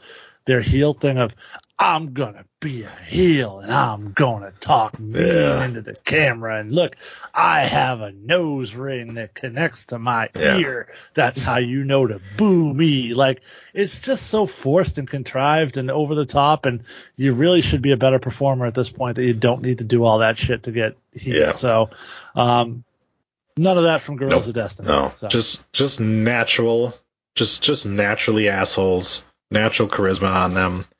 Um, like yes, they paint their faces, but that's that's always been part of their character, and it, it enhances their appearance too. It sets them apart. Um, uh, you're gonna have to slap around your kid though because he said Young Bucks. Uh, yes, Astro, the Bucks were uh were the shoe ordeal, which is a great thing to do. Um, yeah. Uh, okay. Uh, Bruno, who'd you go with? I couldn't go with God because I'm so sick and tired of them always winning the. the Roman the- Reigns. That they are really. division. Yeah, they are the. So I went with the best tag team on AEW, the Lucha Bros. Sorry about the young Fair ones, enough. but Lucha Bros are. Uh, Yeti and Fetus agree with you. Uh, they also own Lucha Bros. Sal. Wow, it's amazing how much me and Bruno are agreeing tonight. I went with the Lutros. Um, cause I'm entertained every time I watch them. I've always been a fan of Penta going back to Lucha Sierra. Meta. Um, Sierra. Um, and it's, you know, I understand Rey Fénix is a crazy motherfucker who does crazy ass shit, but I'm entertained by it. So, and I'm glad they're tag champs. I like that match they had with the Bucks. Yeah, I just wish that uh, it actually felt like that mattered. Here's my problem. Prior to that that feud with the Bucks, it felt like they were kicking around doing nothing of any. I think at one point Penta was feuding with Cody for like two Yeah. weeks. Yeah. Then after that, they had that really bad series of matches with FTR. So for me to call them the best would have been tough for me. Fair. to So Uh, and, and to be fair, I didn't see any anything from from Guerrillas of Destiny this year, or enough, I should say. So I can't, you know, I can't really speak to it. I'm sure they were great, but uh, for what I saw, you know, for the TV I watched, it was the Lucha Bros. All right. Uh, worst non WWE Tag Team of the Year, Jason. uh, I stole Bruno's answer from earlier. I went with Caleb Brown. So nice. uh, no, uh, to me, this was. If we're talking teams that are supposed to be good that actually suck, to me it was the Good Brothers. Fair. Um, Impact strapped the rocket to them and their tag team division, put them over a bunch of other teams, including MSK when they were there for fucking whatever reason. Um, but uh, if I'm talking just overall shitty tag teams that aren't in the WWE, uh, this was another year where uh, Luther and Serpentico were a tag team, so Chaos Project. Mike Smash. All right. It just There you go. right, man. Uh, Salbert. Uh, Chaos Project's a great answer, but you want to know who's worse? Gun Club. Fair enough. Uh, Jackson agrees with you. Gun Club's undefeated, or was until Darby Yeah. and Sting. No. uh, Bruno. The Ass Boys, you mean? There were so many tag teams that I could choose. The Bring My My Father to the Ring uh, tag team of Darby Allin and Sting. Oh, I Um, thought he was talking about Rey and Dominik. I'm like, no, no, non WWE. But I went with a good piece of the shit, brother. Fair enough. I just, it's, they are just the worst on everything right now. They are not funny enough. Like that, that's Yeah. the thing. I think they they all they put themselves over on the mic like they're fucking hilarious, and they're just not. It's like they're they're trying to make attitude era jokes, and it's like that shit ain't funny anymore, dude. Like the the dick jokes thing is way past its its point now. It's I don't know.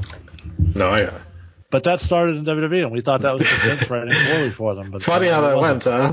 It's just like I can't Yeah. believe that Vince would let them uh, would would force such a good tag team to talk about testicles and do like a thing where they're going to remove the testicles of the New Day. And then I had to watch Talking Shop Mania, and I was like, oh, oh, to the point of the Groot Brothers, the, if there was like a a category for the best rundown episode, that No. one has to, to take the the. the No, you're welcome. You're welcome for that.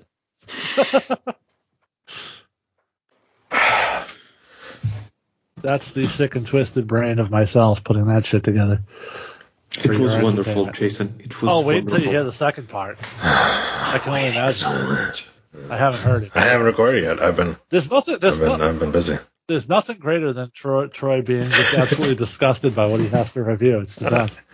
It's, it's like it, it, it's the that's the reason why I always pick uh, Troy as the best host because annoying Tr- uh, annoyed Troy with the world is like the best thing that I ever happened to my life.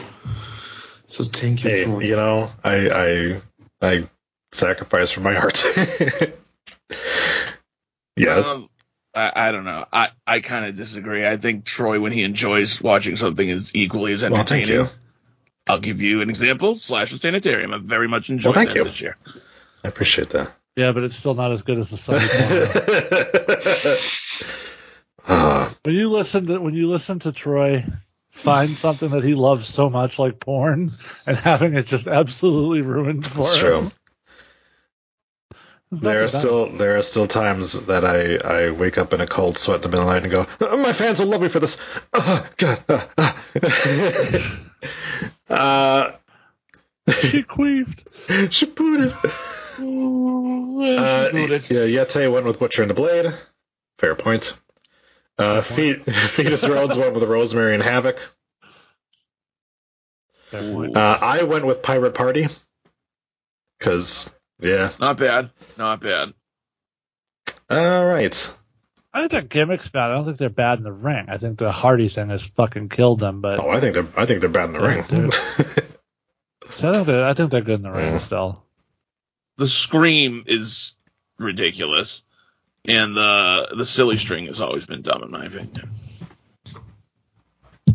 I like their finisher. The gin and juice. yeah, I do like the gin and juice. I mean, the silly string is no more ridiculous than the wacky line. I mean, it's just it's sort of a Yeah, thing like sure. that. Uh, best WWE stable of the year. Um, anybody not have the bloodline? Yeah, me. Oh, really? What you got? Yeah, because because I figured everybody was gonna pick the bloodline. I'm like, that's, it's like Roman was already like uh, superstar of the year for me, so I'm like, all right, I got to think of a faction that I really really enjoyed this year, and I went with the Way. I thought uh, Johnny Gargano and and Austin Theory played off each other great. Indi had a great role. Candice played the mother role. Uh, even when they brought Dexter in the in the mix, it actually made Dexter a little bit more like dealable and like interesting. Even the wedding, I liked the wedding. I bought into the. I mean, I didn't like it main eventing over the title match, but I, I liked the whole uh, presentation of the way this year. So I did in fact pick the bloodline.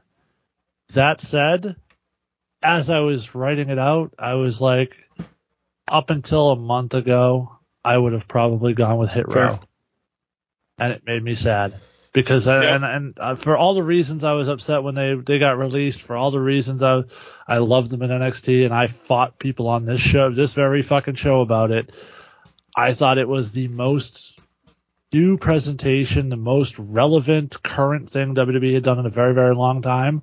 Uh, and I loved it. And they took it away from us. So I, I wanted it to be Hit Row badly, but yeah, it was the Bloodline. Fair enough. Worst WWE stable of the year. Uh, I I and the Yeti went with the Hurt Business, uh, mainly just because of the we've got four members. No, now we got two members. Just kidding. Uh, Oh wait, wait, we Yep. got four again. No, Uh, Jackson went with Lucha House Party, which is the last year he'll be able to do that.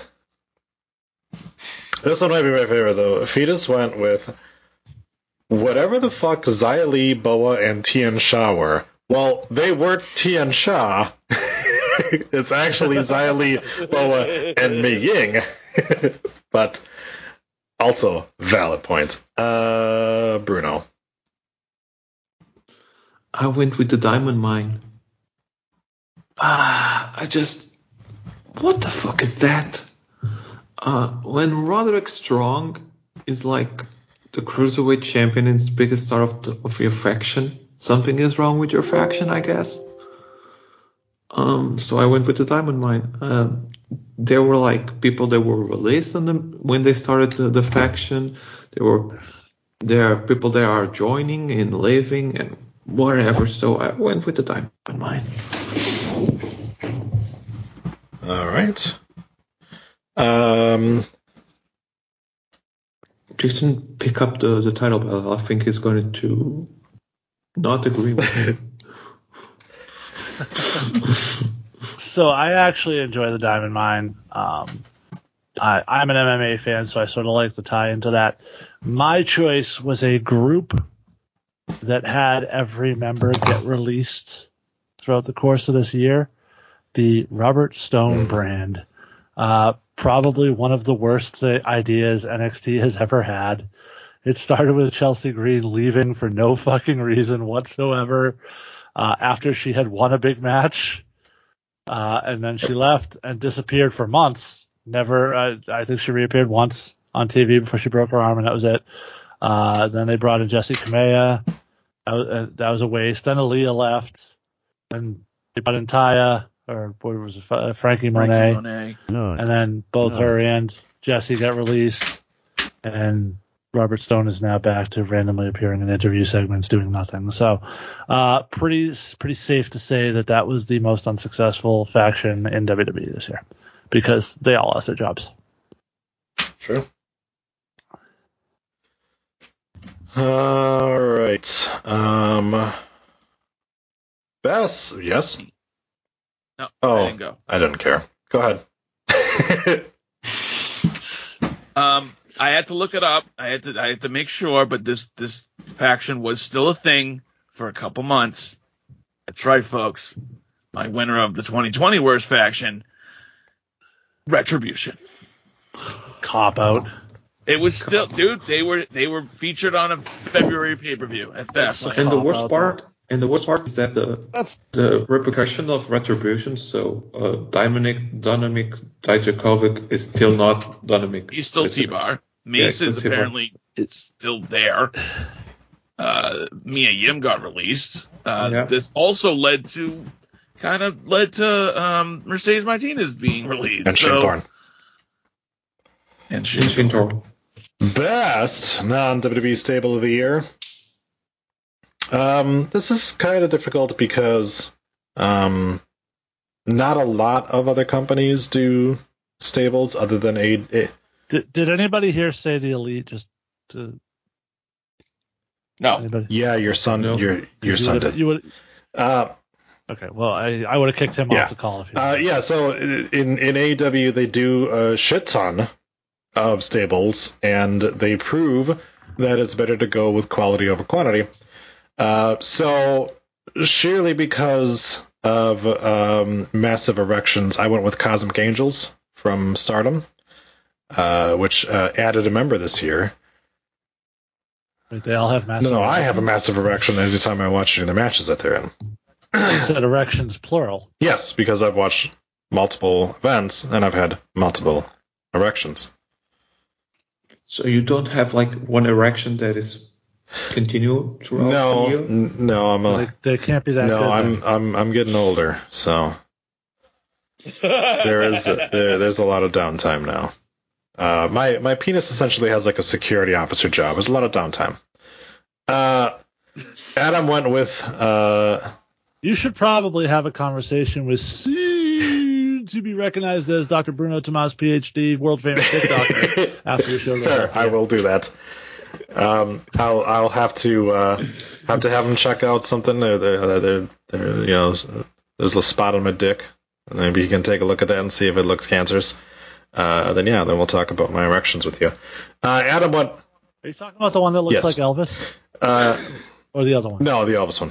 No, the the the other one I found out was uh, um, just a sour cream and onion chip that fell in there, but uh, that, that was fine. Oh, okay. Well, that makes so much Yeah, more sense. I sense. ate it. It was good. Uh, Adam, what won the Men of the Year or American Top Team? And I, I don't know if that's a joke. I honestly don't. Did, did, did I thought so. He no, he, he he did say for many weeks. I admit I'm being worked at uh, Dan Lambert. I'm gonna said Adam Lambert. Dan Lambert's great. The Maroon Five guy. uh, No, that wasn't Maroon Five. That was No, that was Adam Levine. Adam Lambert's the Queen guy. The guy who took Freddie Mercury's place. he was from Yeah. American Oh. Idol. He was like the first, goth guy. From first of all, he did not. What do you want? He did not me? take Freddie Mercury's place. Nobody, No, okay. nobody could replace Freddie Mercury. All right. That's fair. That is. He's the guy that he's the guy that I- they hollowed out his back so they could turn him into a puppet and they could just play Freddie Mercury out of his mouth. uh, Yeti and Fetus went with Dark Order. Jackson went with the uh, a skeet. Uh, Jason. This was a tough one for me because this was another one where there were a lot of choices, but to be the best, it was hard to figure out because they all had flaws. The one I chose to go with, apparently I'm the only one, was the Pinnacle. Um, I thought the formation was a nice surprise at the end of the whole Jericho thing where nobody really saw it coming but you look back and there had been hints dropped dropped to it throughout the course of the year, little breadcrumbs. Um, I thought the feud with the inner circle was a little lackluster, but they did sort of stay loosely affiliated. They still to this day, you still see Spears comes out with Wardlow and MJF is in the mix, and um, you know FTR services are being rented out by MJF, and so they are still all affiliated and they all sort of stayed true to what they were. They never really changed. They they fit together well, I thought, and they all stayed shitbag heels. And so I went with them because they were the most uh, legitimate group to me. All right. Nobody picked uh, Jungle, Jurassic Express, Nope. and Christian. Bruno. So I went with a stable that had a top champion. Everyone has a feud throughout the years, compelling feuds. So I honestly went with Los Ignobrables the Japón. So with Shingo Takagi winning the championship, uh, actually it was the year that Sanada, I believe, was the best year as a solo, as a solo career. So therefore, I went with. I, I definitely don't haven't choose anyone from AEW because they all suck. Um, especially Team Taz. So I went with with the New Japan guy. You gonna take that, Sal? That's funny. Um, the only thing, and I, again, I haven't watched as much New Japan as I would like to, but the only thing that bothers me about the factions in New Japan is that their factions a lot of times, and it almost seems like a name only. Like I seem to remember, like Chaos is like 90 people at this point, including people in AEW, but they don't always like hang out with each other or like uh, interact, but somehow they're still Chaos- members. Chaos diluted a bit Yeah, because that's like the most recognizable one that I remember is Chaos. Yeah, that that happened to Chaos. So actually, I believe the only two real factions that are right now in, in New Japan are the Bullet Club and Los Ingobernables de Japón. Be- Because Chaos is like in the limbo. It's like, are they a faction? or not they a faction? They're still being represented as a faction in AEW, so Yeah, Right. because they because uh, AEW got a really good deal with New Japan. You get the old guys. Congratulations. although really all they brought in was Rocky and paired him with the best friends group that was already there. So Yeah. No mention of Okada. Best friends. Something is wrong. Oh, they they can't afford Okada. Um, so my, because Troy keeps forgetting me, my best non WWE stable uh, well, I agreed with Jason. Was the pinnacle. If I'm looking at everything, and they were, I, I agree. I love the formation, um, and they are still affiliated with each other. MJF has a tag match with FTR this week. Um, they, you know, Tully was a, a good piece in that. I, I He's a like good piece of ass. His antics. Um, and I liked. Uh, okay, so I I do wish they were booked a little better, obviously, but I I, I still think that they are a they're the best faction as far as anything AEW has brought to the table. Can I just have a, a little bit of a brief question to everyone in this panel? From all the opinions I heard from this podcast, Tony Khan is still the best Booker of the Year, right? Booker of the Year for for the Yeah. last- According to Meltzer. Dude, he's one of the best bookers of all time. If you listen to him, yeah, it's like uh, Tony Khan, uh, my dead mother, my dead dog, and uh, the shit that I did on the toilet Oh, last jeez. night. So best bookers of Nice. nice. All right. Going right along to the worst. Did you give yourself a Blumpkin? what the f- Oh no, no, no. what is You're not- you're not that? familiar with a Blumpkin? Oh, No. we're gonna we're gonna need a theme concern. song for this. Uh, we'll tell you. We'll no, we'll Yeah, tell you go later. Uh, worst non WWE stable of the year. I think it'd be funnier if you told him now. It's just it's getting a blowjob on the toilet while you're taking a shit. Uh, I know that thing. it's the great Blumpkin Charlie Brown. Sorry. Uh, Multitasking. Multitasking is Fair enough. important on today's day and age. Sal, what's your worst non WWE stable of the year? So this stable actually sprang from another stable Oh my that God. I hated. Um, it's the factory. Because as much as I hated the Nightmare Family, they found a way for me to hate the people in the Nightmare Family even worse. Fair. Adrenaline in my soul. Everyone hates That's Cody true. Rhodes. Uh, Adam and Yeti went with the Elite. Fair. Uh, Fetus went with Team Taz. I'm just fighting words. Fair. Uh, Jackson went with Jurassic Express. Very fair. Also fair. I went with the Hardy Orifice.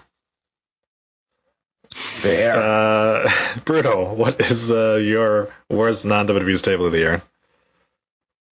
For actually ruining um, Adam Cole, I went with the Elite.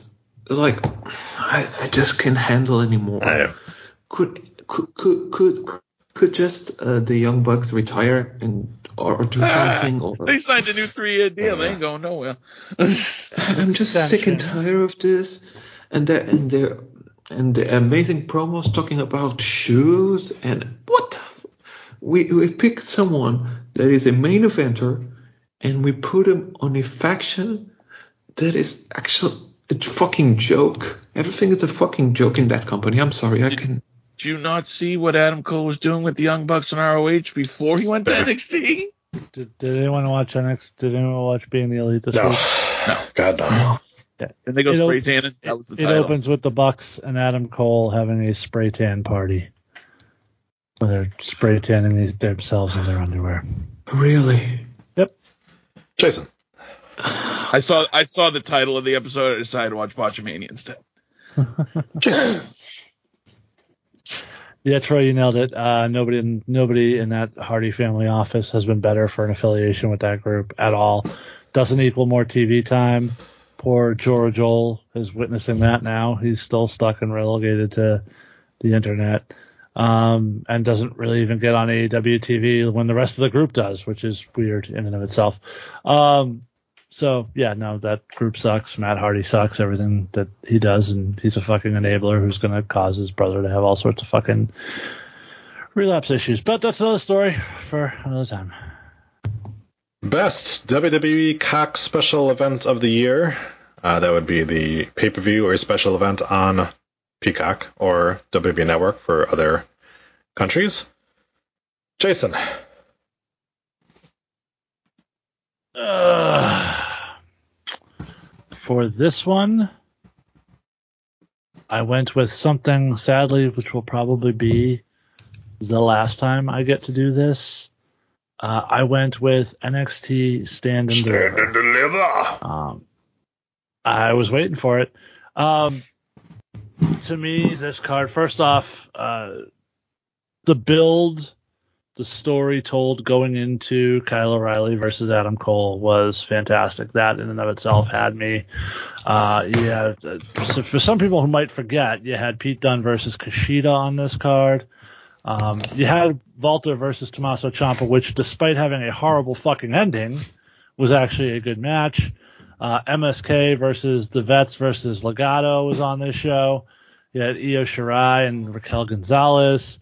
You had Jordan Devlin and Santos Escobar in the ladder match. Uh, Finn Balor and Karrion Kross for the title. Uh, so Ember Moon, Shotzi Blackheart versus Candice and Indi. And of course, there's Gargano and Bronson Reed, but we don't talk about that part. Um, but yeah, to me, this was the best card WWE put on over the course of the year. Um, the only the only other one to me was close was WrestleMania Night One, but uh, this one had more matches I enjoyed. So Fair enough. Yeti, Jackson, myself, and Fetus all went with WrestleMania. Oh, sorry, Fetus went with uh, Money in the Bank, uh, but the rest of us went with WrestleMania. Uh, Sal, what you got? WrestleMania, um, especially if you take it as you know en- encapsulate both nights. We had Sasha and, and Bianca tear it down. Um, I loved uh, Roman and, and Brian and Edge. Great finish to that match too. Uh, yeah, so for me, they didn't put on a pay per view uh, that was anywhere close to, to WrestleMania 37, and it, and it did help that it was the first pay per view of 2021 in front of fans. Fair them, enough. so I could make a case that Crown Jewel was better than WrestleMania this year, but Yeah. Bruno. So I almost went with Crown Jewel, but honestly, But I don't murder. know. If murder. but murder. I actually prefer the, the real name of this pay per view, that is Blood Money on the Sand.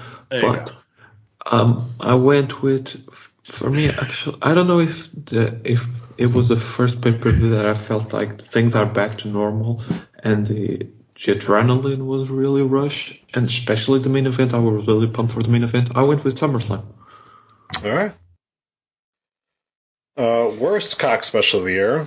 Uh, Adam, Yeti, Jackson, myself, and Fetus all went with Survivor Series. Bruno.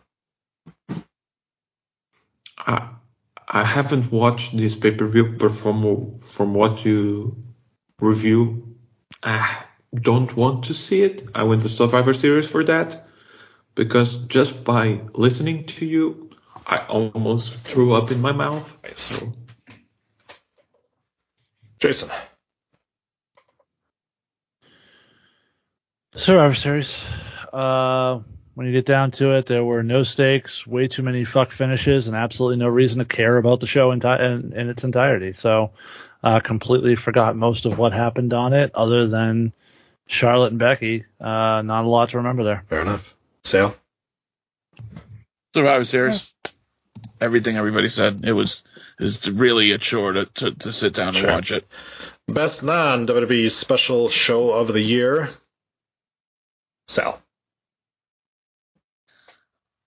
I went with Full Gear, and you know maybe that's recency bias. I don't know, but uh, it had the moment that I wanted, which was Hangman winning the title. Um, I really enjoyed Punk versus Eddie Kingston for what it was. I, you know, I, I liked it. It felt like a fight. Um, yeah. So to me, it was Full Gear. Okay. Uh, Jason and then Bruno. Okay. Okay. Um, I went with uh, All Out. There were definitely some moments that I didn't love as much. Uh, for example, uh, Moxley versus Kojima for no fucking reason at all.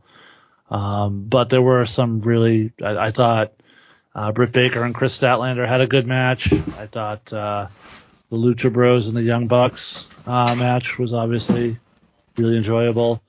Um, the women's battle royal where Ruby Soho won on her entrance was was very memorable. Um, CM Punk, of course, making his return to wrestling was compelling to view and, and something to be interested in. I thought Christian for for the fact that we knew what the outcome was going to be. I thought Christian and Kenny had just an amazing match. Uh, I thought it was really well booked. I thought they worked really well. They had great chemistry. Uh, and then, of course, you had the moments at the end with Adam Cole returning to the Elite, and then, of course, the Daniel Bryan debut. So, all in all, it had the wow factor more so than anything else they did this year. Ah, it's me, right? Yeah. Uh, I went with Wrestle Kingdom Night One. The main event was absolutely out of this world. Another Ibushi versus Naito match. The Ospreay Okada match was really good, and then we have like a really good match between Hiromu Takahashi and, and El Fantasma. Um, and actually, the tag team match between God and Dangerous Tekkers was really good as well. So from top to bottom, and from my emotional connection to New Japan, that was the event that I chose. All right. Um, Jackson, Yeti, Adam, and Fetus went with All Out. I went with Full Gear, uh, which of course would take us to our worst non WWE special show of the year. Uh, I went for Fight for the Fallen. Um, Adam went with Winter is Coming. Completely understand that. Uh, Yeti went with Revolution, and I think we know why. Uh, Jackson went with Everything Impact. Sure, fair. Uh, Fetus went with uh, War Games. Um, Bruno, what do you got? Anything that comes from Impact is a good choice. So uh, it, it was just, it was so bad the way that they booked the um, uh, Impact this year. They're absolutely blown away, and the quality of matches was like really, except for Josh Alexander. Honestly, it was like it was really bad. So I choose anything from Impact. But if I have to choose, I choose. I believe was Sacrifice was the one that I chose. I don't know why. Oh, jeez. It was so bad, but I remember when I was doing my picks, I chose Sacrifice because I think it was like the the the night that Kenny won or something. Mm. So fuck Yeah. Impact. Fair. Sal? Uh, I went with double or nothing. Uh, that's the Cody versus a Go-Go match. Ooh. There's also the uh, Stadium Stampede, which to this day I can't watch it back. It's just trash. Uh, yeah. So double nothing. for Awesome. me. Jason. So my initial gut reaction is Revolution, and as you said, Troy, we all know why. Exploding ring. Um, and the whole rest of the card was not great, but uh, some of you were on the right track when you said Impact, just on the wrong car. Because allow me to read to you Oh, no. the results from an Impact pay per view that would happen this year called Homecoming. Oh, I remember this. The theme of this pay per view being all mixed tag matches to determine the homecoming king and queen of Impact. Yep. Match one Deonna Purrazzo and the former Aiden English versus Alisha Edwards and Hernandez. Oof. Alisha Edwards' husband is in this company, and she's teaming with Hernandez. Why, you might ask? Because Hernandez was playing poker. Because they were all tied into Swinger's Palace. It was a Johnny Swinger tie-in, which I know Troy loves. Uh, second match, the company, the the couple with the least charisma in professional wrestling, Chelsea Green and Matt Cardona, versus, oh my God, we stole Scott Steiner's gimmick of Jordynne Grace and Petey Williams. The next team, Rachel Ellering and Wait, Tommy wait, wait, Dreamer. well, uh, well, I'm sorry because I haven't been keeping up with Impact. They put Jason Grace and Petey Williams on the same team. I don't know who Jason Grace is, but Jordan sorry, Grace Jordan and Petey Grace. Williams were on the same team. Yes. because of big. Uh, Did they the- did of- they play up the fact that they both did Yes. steal Steiner's gimmick? Yes. Okay. Basically. All right. That's fine. Uh, then Rachel Ellering and Tommy Dreamer teamed up to take on Brian Myers and Missy Hyatt. Yikes. Yes, that Missy Hyatt. Whoa. Uh, Rosemary and Crazy alive? Steve. She Yep, is yep. alive apparently. Rosemary and Crazy Steve versus Tasha Steelz and Fallah Bahh, because that. Why do you makes call him. Crazy Steve? Oh, because how you spelled it like that. name was Crazy Steve. Well, C R A Z. I know how I know it's spelled stupid. I wasn't sure if you actually legitimately thought his name was Crazy Steve. Okay. No. no, that's what Adam Fair used to enough. call him. Uh, whatever. Uh, then we had a singles match on the homecoming pay per view for some reason because we needed to get Diener versus Willie Mack on the show because that's the one you know people have been clamoring for. Uh, we then moved to the second round of the tournament, and Deonna Purrazzo and Aiden English defeated Chelsea Green because Matt Cardona was out of the match. No, Matt Cardona, sorry, Matt Cardona wasn't there. So it was Matt Cardona. They lost anyway. Um, uh, Crazy Steve and Rosemary defeated Tommy Dreamer and Rachel Ellering. Then we have Eddie Edwards versus W. Morrissey, which was probably the best match on the show, to be fair. Uh, the aforementioned Josh Alexander of some of the best matches in Impact this year decided defended his X Division Championship uh, against who you might ask? Well, that was Black Taurus, the guy who dresses up like a bull. That from happened. Triple A or something, right? Yes. Yeah. Or CML. Wait, El CML. Torito? No. no, no. Uh, and then in the finals of the tournament, He's the brother of El Deonna Purrazzo and Aiden English defeated Crazy Steve and Rosemary to become the king and queen of Impact Wrestling.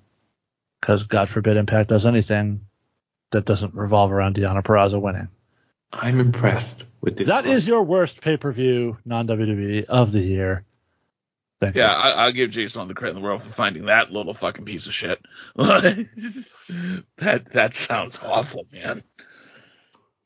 I would prefer to see my my mother have a brain aneurysm live than to see this pay per view. Honestly, that sounds awful. What Wait. the fuck? Wait, Jason, did you watch this? No. Yeah. Oh, this No. gonna be like, why, dude? I remember Twitter throwing the like fucking updates that night. But no, I didn't watch it. Was there anyone else that Troy Troy paid no attention to anything. I just I- Troy's doing the the Adam job, I guess. Oh, I'm I'm wearing down here. Um, did we have anyone else that needed to go in that category? Um, no. Dude, uh, the, it's uh, my my booster's starting to kick my ass now.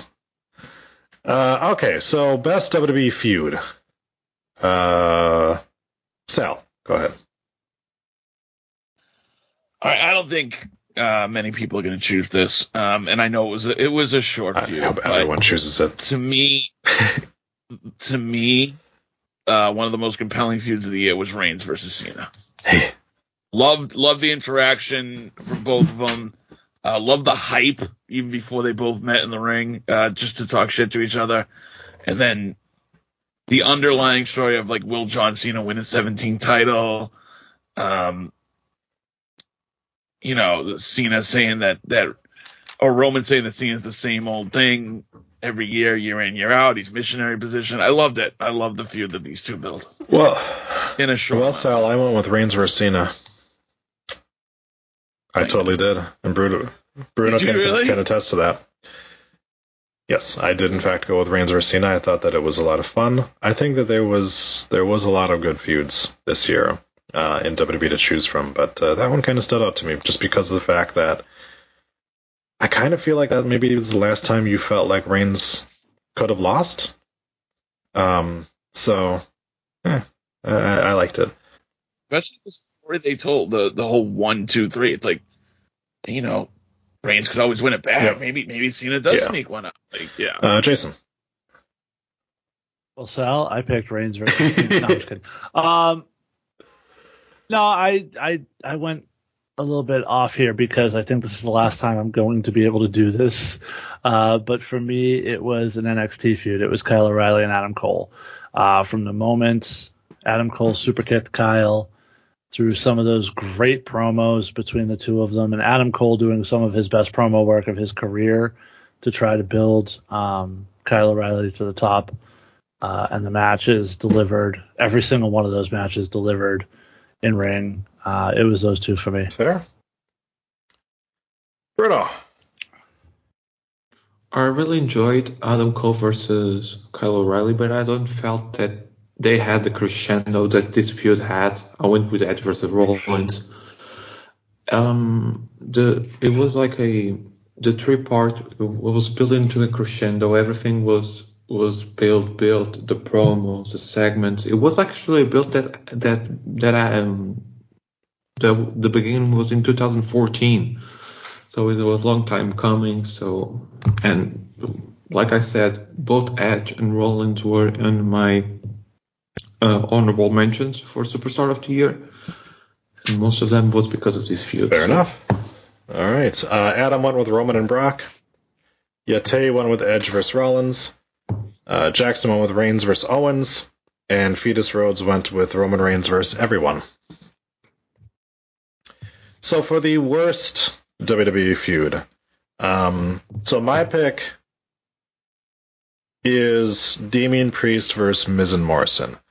Specifically, just Damien Priest by himself versus those two which was the feud that happened after WrestleMania and after Bad Bunny left, and the one that and the one Sure. that that culminated in a bunch of zombies eating the Miz. Zombies. Yeah. Zombies.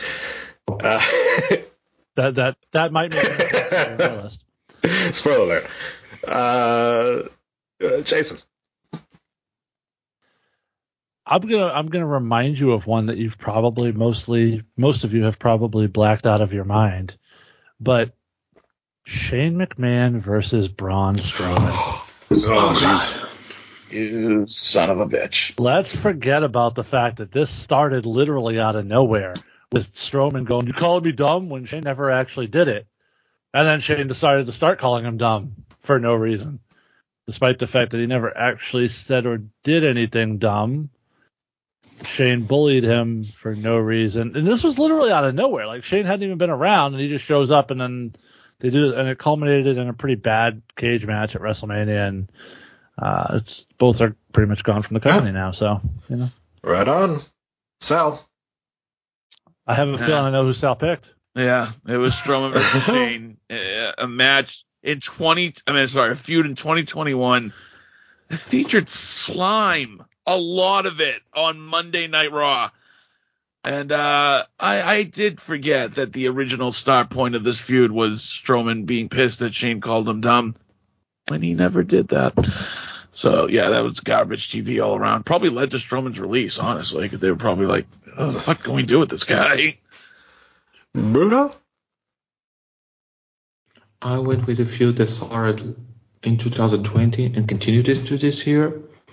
Basically, it continues throughout the both years. It was a feud. It was a long-term feud, and it is Nick Khan versus Wrestling. Bringing bringing the jokes today. Uh, Nick Khan loves wrestling has grew up Yeah. wrestling, but he doesn't like wrestlers though. uh, not ones that not ones that aren't Well, good. and a bunch that are that are really good, like AG. Uh, Adam said, "I bet it involved Natalya." Uh, Jackson went with Natalya versus Alexa Bliss. Fetus Rhodes went with Eva, Eva Marie versus Doudrop. Uh, Yeti went with Lacey Evans versus Charlotte Flair.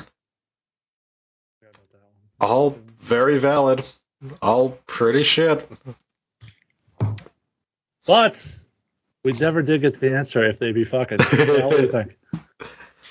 Uh, Ric Flair's old ass. Yeah, probably. Best non WWE feud. Again, this one kind of difficult because yeah, as AEW has some booking issues, booking of the year. But AEW had one had one that qualified though. For yeah, um, Bruno. I went to Is that you just passing on the category? right? that was me. That was me assuming that you were going to, uh, assuming I knew which one you were going to pick. I went with Page versus Omega. that one. I Oh, I, okay. Sorry, Bruno. Cut. I, uh, I don't feel like that it was a particularly good feud or not, but I believe that the payoff was a bit interesting. Um, and honestly, since I, unfortunately due to the PhD, since I am Dr. Bruno Tomas PhD, Slap that dick on the table. yeah. I haven't seen a lot of New Japan, so the only thing that I saw a bit were were were, were AEW, and this one I believe was the best Fair. one. So Jason, go ahead. I went with a feud that we are currently in the middle of the two year story for, uh, because at some point I got to think we're going to pay this thing off. But Britt Baker and Thunder Rosa, uh, AEW, the one time AEW has sort of put a focus on a women's feud. Um, to the point where it main evented the show. It was, uh, you know, I- the hardcore match aspect of it was what it was, but the fact is it got eyeballs on their women's division probably for the first time since it was created. It's the match everybody's been clamoring for since it happened for Thunder Rosa to get that shot. Um, and I can't wait to see it. So to me, that was the best feud outside of WWE this enough. year. Sal.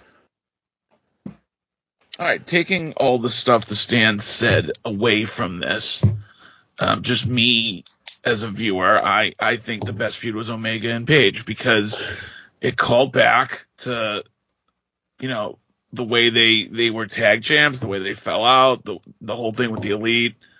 I, I dug it. You know, I understand Omega became a character of, of himself in 2021 um, to the point where it was cartoonish, but still, I thought that there were points they brought up that I thought were really valid. He also pinned Page in the middle of the ring in that 10 man elimination match to end the whole program. It, it was him in the box against just Page, just Page by himself. Omega, Uh-huh. pinned Page. Right. No, I understand that, but they was it, it Which is was the type of thing that if, match. which is the type of thing that if WWE did, we'd all be sitting here going, "How fucking stupid is it that you did that?" Um, Sal, uh, I have to be honest. I'm feel a little bit disappointed. I really felt that you were picking Brian Cage versus Team Taz. Nope. Nope. Nice. Nope. Nope. Nope. Nope. Uh, Is- He he could have picked Team Taz versus Relevancy.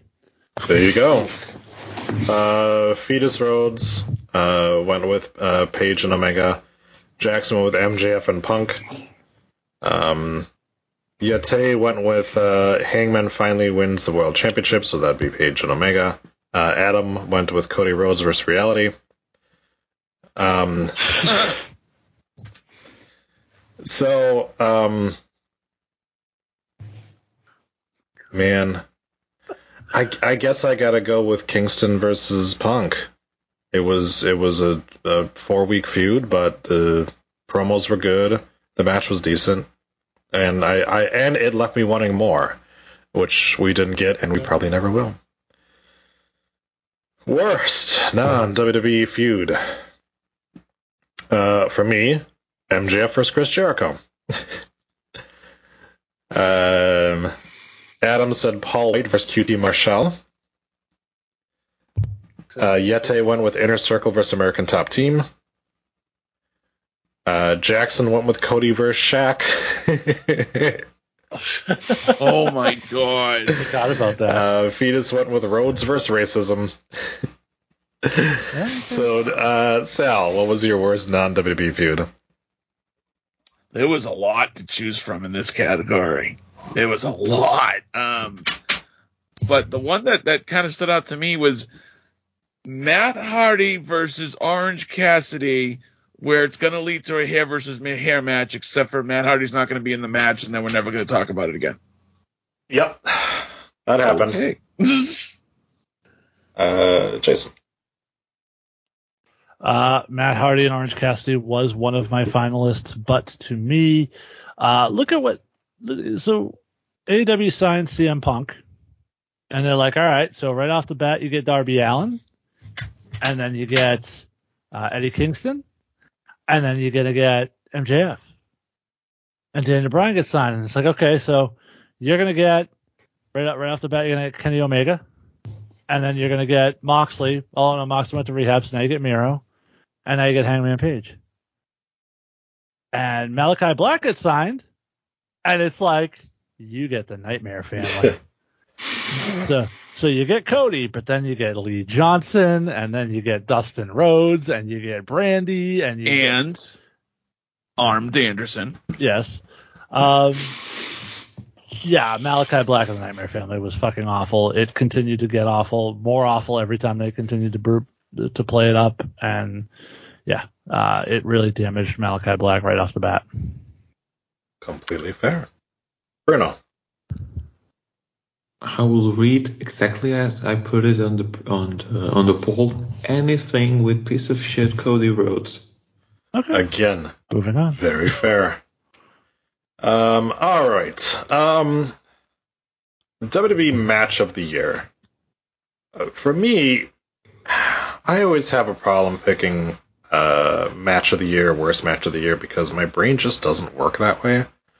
Like I I just don't commit to memory like the thing that I enjoyed the most match wise or the thing that I hated the worst most match wise. Um, but I went with uh, Reigns versus Bryan versus Edge, the triple threat match. Uh, Bruno, what you got? I think there are three matches. They are head and, and shoulders above the rest for for this year, in my opinion. Um, uh, the three way uh, um, at the second night of WrestleMania is one of them. The second was Hell in a Cell, Edge versus versus Rollins. But for me, my match of the year, considering the stakes, the historical importance, and and I believe the best way to finish what was a really important event that was WrestleMania Night One, is Sasha Banks versus Bianca Belair. Um, I was one of those guys that didn't felt that that match deserved to be in the main event. Not because of the talent of any of the girls, but I felt like the feud was a little bit lacking, and I felt that that um, McIntyre versus versus Lashley was a little bit harder. But as soon as the bell hits and you see both girls and you realize, wait a second, this is the first time two black women are main eventing WrestleMania. Um, throughout the feud, WWE never mentioned that. And seeing the emotion for both Bianca and Sasha before the bell hits, really, it really puts a, a top and beyond. And um, in the moment, the snap of the hair on on Sasha Banks' uh, body, still, I still listen to that that noise in my head. So that for me is fair enough. I still jerk off to it too. Um, Sal. Um, funny this came this came up earlier, and I could have put it in feud of the year had it not been for their last match. But to me, match of the year was a match in NXT, and it was the first match unsanctioned: Adam Cole versus Kyle O'Reilly, NXT Takeover Stand. And deliver. Um, and then deliver.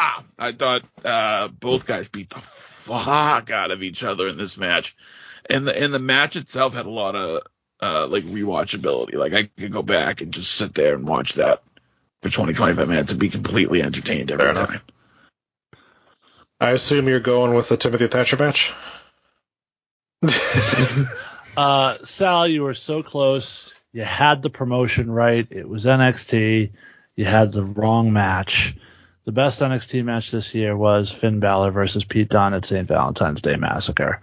Uh, It's on the those, those two just beat the absolute shit out of each other. It was Pete Dunne's first real headlining of a takeover as a top guy in the company, uh, and they fucking just delivered. Uh, it, there was no match better in NXT this year.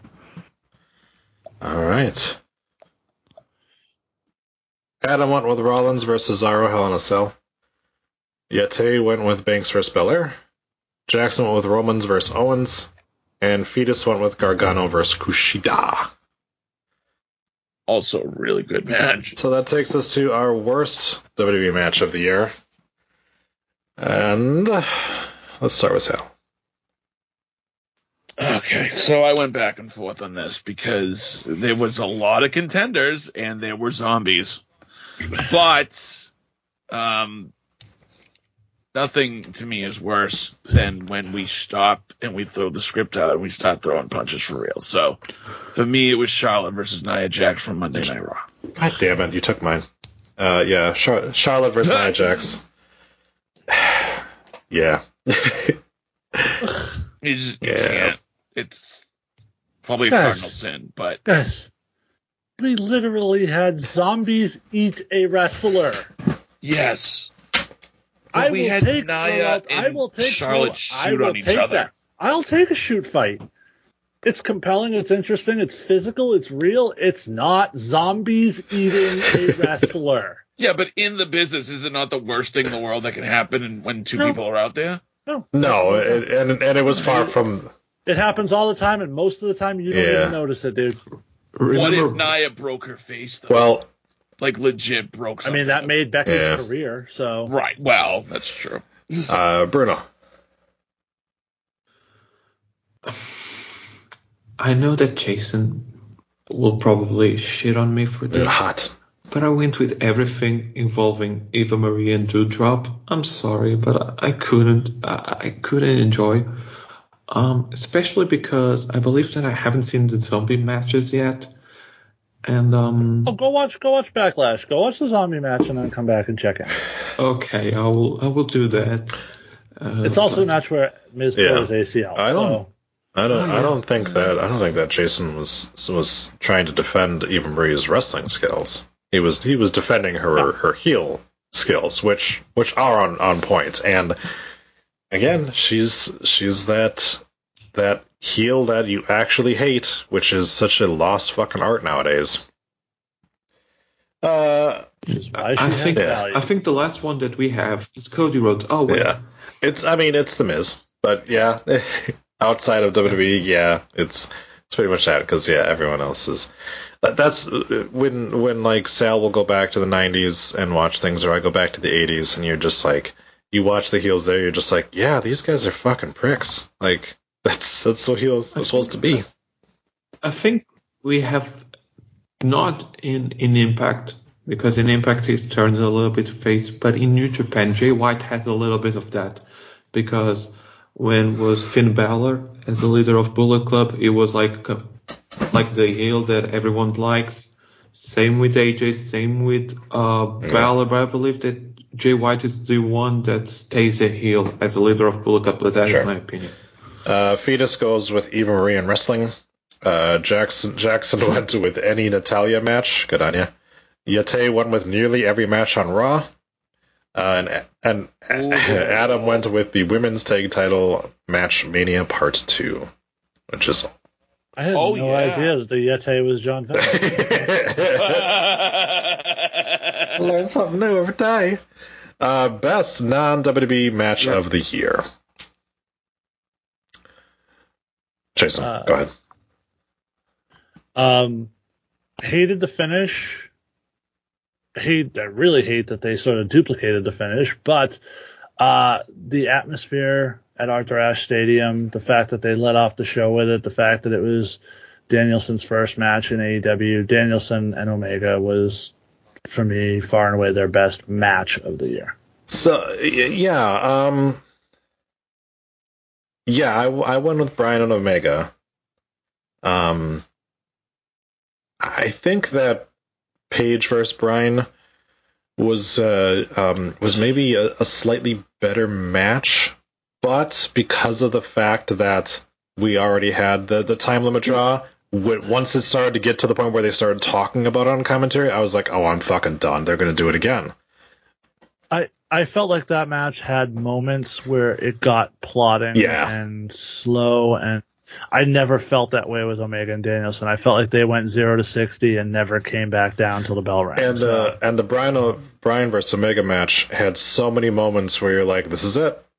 This is this is where the title Right. change happens. So and it well no, because that match was non-title. Oh, that's right. Yeah, that's right, yeah. and say they have Yeah. the out to have Danielson Right. win, and so there was there was more compelling fair stuff enough. there. Um, Yeti and and uh, Jackson both went with Brett with Danielson versus Omega. Uh, Adam went with Page versus Omega. Um, Sal, what do you got? I got to take finish into the equation. You're learning Uh, finish. I I I really liked Omega and Danielson until the finish. And then I, I will give credit where credit is due. For Hangman and Danielson to go out there for an hour, that's great. But the whole time for the last 25 minutes, I was, you know, violently cheering for a winner. Like that's I was super into the match because I was just hoping there would be a, a, a definitive finish.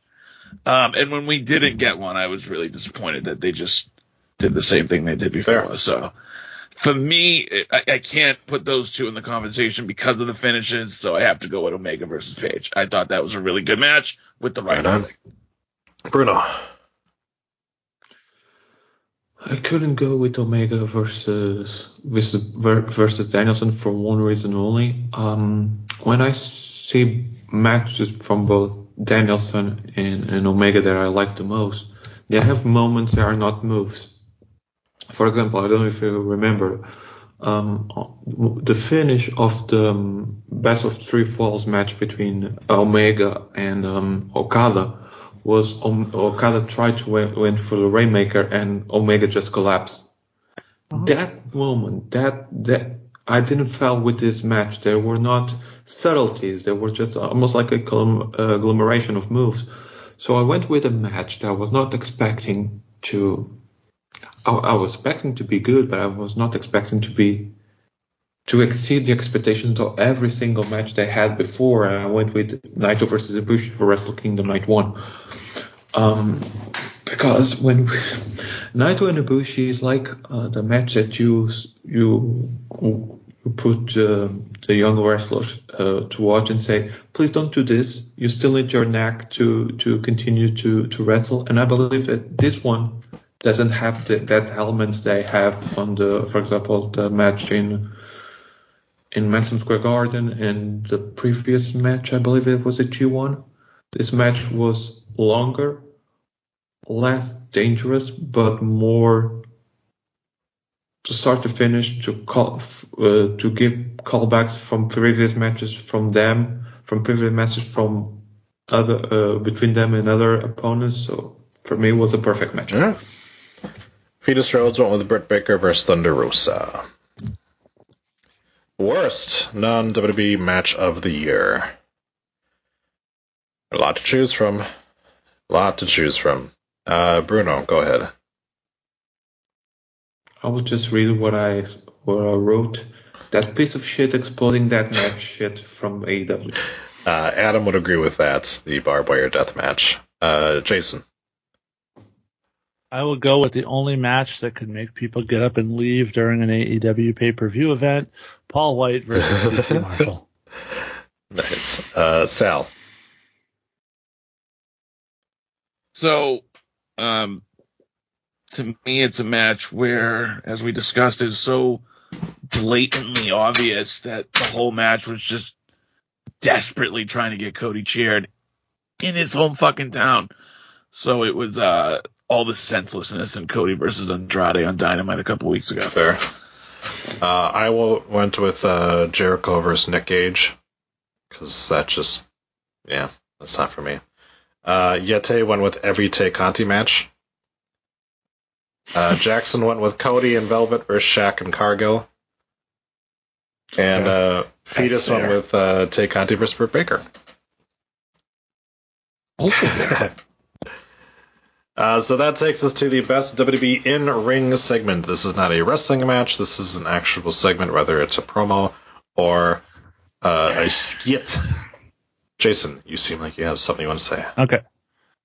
So I I didn't quite catch that part of the rule, and I may have cheated a little bit. But the point here is not so much the match itself, but I went with uh, Christian's return in the Royal Rumble and sort of that whole thing encompassing itself when from when he returned the music hit and everybody went oh my god is he real like is it really is he really doing it uh, and then of course the moment in the ring when him and edge saw each other and embraced. And uh, to me, that was my best in ring moment. Fair. So. Sal? I mentioned it earlier, uh, and and it, it delivered for me in every sense. Was uh, when Reigns finally went toe to toe on the mic with Cena. It was great. It was everything uh, that I didn't know I, it could be, and I was like, wow, this is just so so much like far beyond than what they did a couple years ago when they had a feud. It was like back then Reigns wasn't ready. This time he was more than ready, and I, I just loved this. Fair enough. There was there was six segments of that. Which one were you talking about? The one where the the first They- one where they, were did it in for several weeks, but okay. go I ahead. don't mean the contracts. I mean when they were when they were having the promo battle when he was like, you know, you drove John uh, Dean Ambrose out of the company. You almost ruined Seth Rollins. Like, um, that was the one for me. All right. Bruno? I could easily pick anything from this feud, but I but I decided to choose the one that I felt that I laughed the most. And that was the entire segment that ended with Lesnar trying to F5 um, uh, with Paul Heyman. I really enjoyed that that segment. I really enjoyed what the, I never thought that basically leaving Lesnar without Heyman will be so entertaining. Mm. And um and I believe this one was the pick of the of the entire feud. Fair enough. Uh, Yeti went with John Cena and Roman Reigns promo battles. Uh, Fetus went with Rick DeBoogs. Uh, me and Jackson both went with pretty much anything Roman. It's kind of hard to narrow it down. he had so many good ones this year. Uh, but let's talk about the shit. And in WWE, there is a plenty. WWE worst in ring segment. Um, I chose Alexa talking with Eva Marie and Doudrop. Um, because, uh, and nothing, nothing at all to do with Eva Marie, but it was such a clunky fucking segment and just bad acting and then a really weird tripping thing and yeah, just not good. Uh, Bruno, what you got? So you pick a badass MMA fighter, former NXT Women's Champion. She actually won the Elimination Chamber, uh, defeating five other competitors. Um, she was she won a championship on WWE um, very quickly, and you put her running away from a doll. So for me, the worst segment of the year is Shayna Baszler runs away from a fucking doll. That's right up there too. Jason. My answer can be summed up in four words. Hey, hey, pop, pop. Very, very fair. Sal. Worst segment of the year: Lily corners Shayna in a Yes. room. Uh, Yeti went with Alexa Bliss and Lily. Um, Jackson went with anything Nia Jax. Also fair. And Fetus went with Who Let Reggie Speak. Uh, best non WWE in ring segment. Uh, Sal. Uh, it was a couple I, I could have chose from, but uh, the one that I, I really loved was Punk and Kingston, just because I felt like Kingston said stuff to Punk in that promo that nobody like I never thought they would say to Punk on TV. Like nobody wants you in that locker room. No one like like it just yeah, so fucking good. Jason? Uh, I also went with uh, Kingston and CM Punk's promo, uh, and they had me at Eddie Kingston saying, "Do me a favor after I beat you, quit Nice. again." That was. Great. Uh, Bruno. I agree with both Jason and, and Sal, and I think that there is nothing that come close between the the promo war of Punk and Kingston. In Kingston, I think they they try to replicate Magic with MJF, but didn't quite. Because the, the Uh-oh. difference was with, with Punk and Kingston, they played off their own history. They didn't have to take shots at WWE. It was like Yeah. real and it was personal. I agree. Uh, Yeti goes with Hangman and Dark Order entrance on Dynamite, which was good. Uh, The the the cowboy entrance. Yeah, Yeah. I like that. Uh, Jackson went with not Cody. Uh, Fetus and Fetus went with MJF CM Punk promo. Worst non WWE in ring segment. I went with Kenny Omega 69ing a rapist. Uh, What was that? it was him 69ing Jack supposed to Kelly. be comedy. It was, it was supposed to be Yeah. comedy, but it was a fail. Fail. Okay. So, Are you sure they didn't 96? True. to be fair, I didn't go back and watch it, so it's very possible. Uh, Sal, go ahead. Um, this might have been the one that that actually turned the crowd on Cody, and it was Cody and a Go Go when they did the weigh-in with Big Oh Show in the ring, and the fucking scale that was old Yep. and didn't work, and but he's making fun of Big Show, and Which What- Troy then had to cover up from to the top as well. what a garbage segment! Oh my god, that whole that whole TV time slot was just like Yep. yikes. Uh, Jason. Uh, I went with anything with QT Marshall. Fair. Fair. Sure. He was there. He, He was, was. in that segment. Bruno. Uh, I went with anything with There the you Elite. go. Sorry, but Uh, Adam went with Cody Rhodes solves racism. Uh, Yeti went with Arn whipping his Glock out to make Cody tough. Wait, wait. he I said I said Oh, Glock. okay. Doesn't mean that Yeti meant Glock. Uh, Jackson just wrote Cody. Uh, and Fetus said probably probably a Cody segment. So, all right, let's talk about some fashion. Um, best WWE male ring gear. Jason. Uh, to me, it's actually maybe recency bias, but uh, Gargano's goodbye gear at Takeover at War Games, where he had a little piece of every outfit he's ever worn at a Sure. takeover. It felt it felt emotional. It felt nostalgic. It was the only gear that I remember from this year that that connected with Fair me. enough. So Bruno. I went with Seth Okay. Rollins. I just think the the king of drip is absolutely Sure. unbelievable. Uh, Yeti and Fetus Rhodes also went with Seth Rollins. Uh, suits and jacket. A Sal. So I really um, enjoyed when Big E became champion and he started having the Godfather inspired uh, writing on his Fair singlet. enough. Uh, Adam actually went with Big E's Seinfeld gear. Um, Okay. And wait, wait, wait. When he had when he had what on it? Me, Yeah, the Godfather writing. like on the, the tan and white one Yeah. that he had. the, the, That, was, that wasn't the Godfather. That was the Fugees. Ah. That was inspired by the Fugees album cover. That's why he had the three faces like they did on the album with him, Woods, and Okay. Well, because it, it probably that originally was inspired from the Godfather box art because it's the same. oh, font, dude, but- you don't want to do that. All right, no, it's fine. It it it's still great gear. That's cool. Yes. All right. Um, for consistency's sake, um, and because it's uh, it, I've I've always loved his gear. I went with Edge. There's just something about something about his gear that I love that resonates with me. Um. Oh, Jackson also went with Johnny Gargano. I meant- forgot to mention that. Worst WWE male in ring gear. I went with Madcap Moss. Fair. Uh, Sal. Gladiator Kross.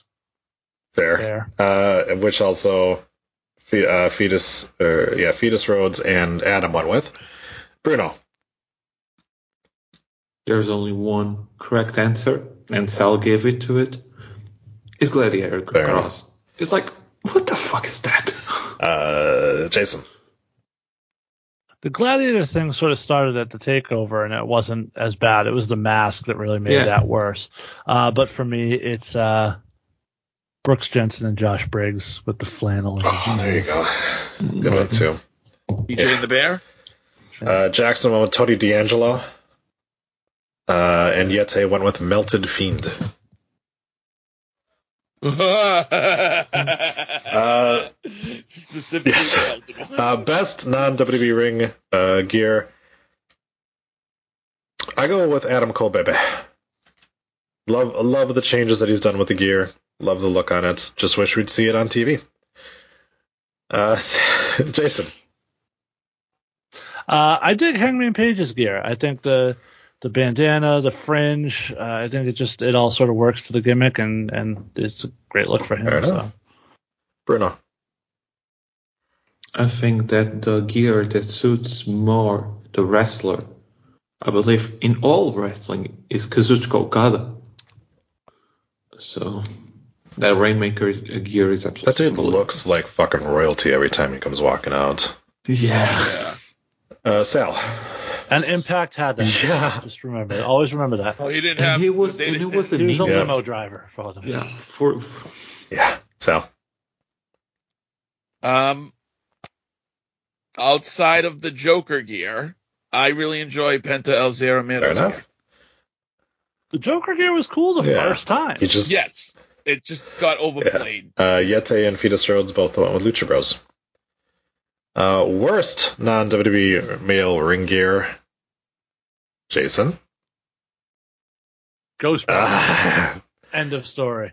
Adam agrees with you, as does Fetus Rhodes. Uh, Sal. Ghostbusters was one night. Does, that This doesn't gear, this person wears matter. every single time. Wait. Wait, no, but this gear, this person wears every single time he comes to the ring. Eddie Kingston. I'm sorry. I, that that's not the gear that's the problem. It's Yeah. the belly. Um, no, it's it's It's the- a singlet and fucking. Uh, there's Pants nothing and, wrong like- with his gear. uh, it's just uh, uh, Bruno. This, I believe, is the episode of Rundown Wrestling that I most agree with with Sal. It's fucking Eddie Kingston. It's like a dollar store version of of of Kevin Steen's gear, not even Kevin Owens. Like yeah. Because like Kevin goes back Steen- ROH, yeah, exactly. I I understand. Uh, I understand where you guys are coming from, but for me, he looks like that guy that you would see in like a, a old boxing gym. That's just like tough Yeah. motherfucker. Uh, but, You know, he doesn't look it, but he's he's uh, like, uh, oh, don't mess with him. That's crazy Eddie kind of thing. Of that. He'll rip your eye out. So I think it works for him. I think his gear works for him. Um, but that's that's maybe just me and Jason. Uh, Yeti goes with Matt Hardy, uh, and I went with Orange Cassidy. I, I'll By the way, why do his jeans have a have a tie on them? good fucking question. I've all, I, I always have an issue when guys just go out there in fucking jeans. And you're just like, really? Okay. except Cena. No, I hate Cena's too. I I hate his fucking jorts. I, I I can't picture Cena. I can't picture Cena changing it. Well, at this at, at That's- this point, no, but yeah. Uh, It sort of works for Moxley. Yeah. Yeah. The thing with Cassidy though, those aren't real jeans. Those are fucking Right. Yeah. Yeah. I'm saying. yeah. So that's Yeah, yeah. just I stupid. agree with Troy on that. It's garbage. uh, this will be a, a fun couple of topics. Best WWE female ring gear. Jason. Toxic attraction. Any. Fair. I don't think there's going to be a bad pick in this. Uh, Sal. If I'm picking one specific show, I I might go with Becky Lynch at Fair. Survivor Series. Sal. Um, I definitely thought about putting Mandy as the winner of this category. Uh, but I gotta say, somebody who's who's just had fire gear all year long is Sasha Banks. Okay. She yeah. Has. So She's got a cheat code though. Her husband that's doesn't. true. Oh, well. uh, Bruno. So does Cutler. Cutler's This- wife is his gear. That doesn't mean shit. This is the the Bruno agrees with Sal's um, podcast because it's Sasha Banks. Sasha Banks gear is absolutely amazing all the time. Um, uh, especially Have, for you- the. have, you- have you seen Mandy NXT? I haven't seen Mandy Rose in NXT. well, I'm, I'm just. isn't I'm not. I'm not saying. I'm not saying. I'm not saying as sexy or something. I'm just saying like she for for big shows she overproduces Mm. herself in a good way. She always presents herself in a good way. And if I have to choose one, I choose the one for WrestleMania. The hair, the gear, There. absolutely. Yeti goes with with uh, Becky Lynch in Survivor Series. Jackson went with Bianca Belair. Uh, Fetus Rhodes went with Rhea Ripley's top. Uh, and I went with the uh, entirety of Rhea Ripley's gear.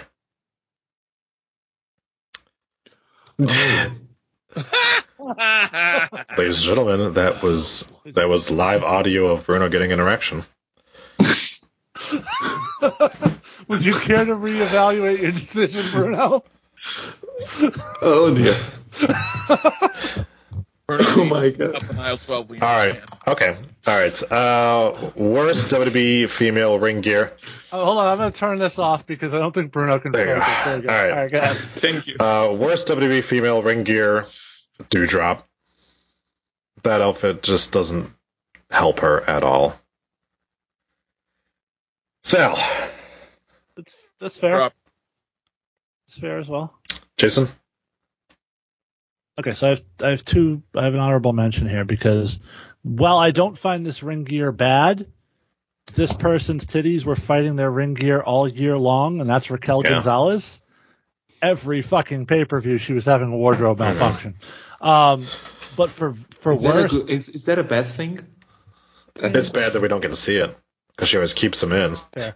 Uh, but uh, I don't know how many of you caught it, how many of you saw it, but there was an enhancement talent match on NXT. Uh, I think it was before it was 2.0. Uh, Valentina Feroz Yes. came out dressed as the sorceress from Yeah. He-Man, and it was one of the worst fucking female gear I've bad. ever seen Yeah, in my hit really history. of Fair. So that's why I went with Valentina Right. Feroz. Bruno. Nia Jax. Fair. Uh, Yeti went with Naomi. Uh, Jackson went with Natalya. Uh, Fetus Rose went with Nikki Cross slash Ash slash Ass. I kind of like the way Nikki Cross looks. I like looking at her. I like looking Me at too. her ass. Yeah. She got that thong Yeah. up there. Yep. Uh, best not She's really cute. best non WWE female ring gear. Uh, I went with Julia from Stardom. Uh, if you do, if you don't know what she looks like, go ahead and Google that. Uh, Bruno, who you got? I went with Ruby Soho. I really enjoy her gear. I think it suits the, the character very much. And especially the, the gear that she she wore for the match with um, Britt Baker. Fair enough. Uh, Jason. Okay, so there was an outfit that Thunder Rosa wore once that was borderline Yeah. long. Uh, that was fantastic, but my overall choice is fairly recent.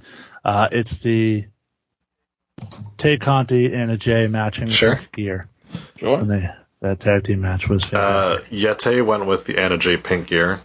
Uh, Fetus Rose went with Tay Conti, I think just in general, which I understand. That's that's her whole thing. Uh, Sal. I was surprised at, at my pick because I would have went with Tay Conti, Anna Jay, both of those valid choices. But I was really surprised how amazing Jamie Hayter looks in her gear. And uh, I'm a big fan. Fair enough. I thought you were going to go with uh, Brandi Rhodes in her Grand Theft Auto San Andreas gear when she came out and jumped and set the table on fire. Nah. Adrenaline in my soul. Everyone hates Brandi Rhodes. Worst non WWE female ring gear. Uh, I went with Nyla Rose and her dick flap. Um,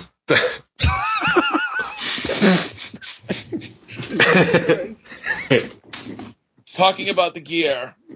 of course, of course, because she has she has a, a, a flap I know. I, I that's know. shaped like a dick. Sal.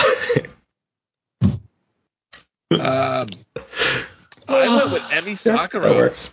Whether it's Freddie Mercury or post Mercury, it doesn't matter. She always has had the worst gear on TV. Okay. Um. Wait. Yeah. Never mind. I was I. I'm tired. Uh, Jason. Um, so this is going to sound worse than I intended to, but this we've we've made this conversation before. This is a body business, and Deonna Purrazzo needs to find gear that flat that's more flattering for her when she's competing because it's it's just not a great look. It sort of takes away from her overall presentation a little bit. Bruno. Since I don't watch Impact and I pay as much attention to the women's division as Tony Khan's did, I decided to go with anything without a boob window. There you go. um, Fair.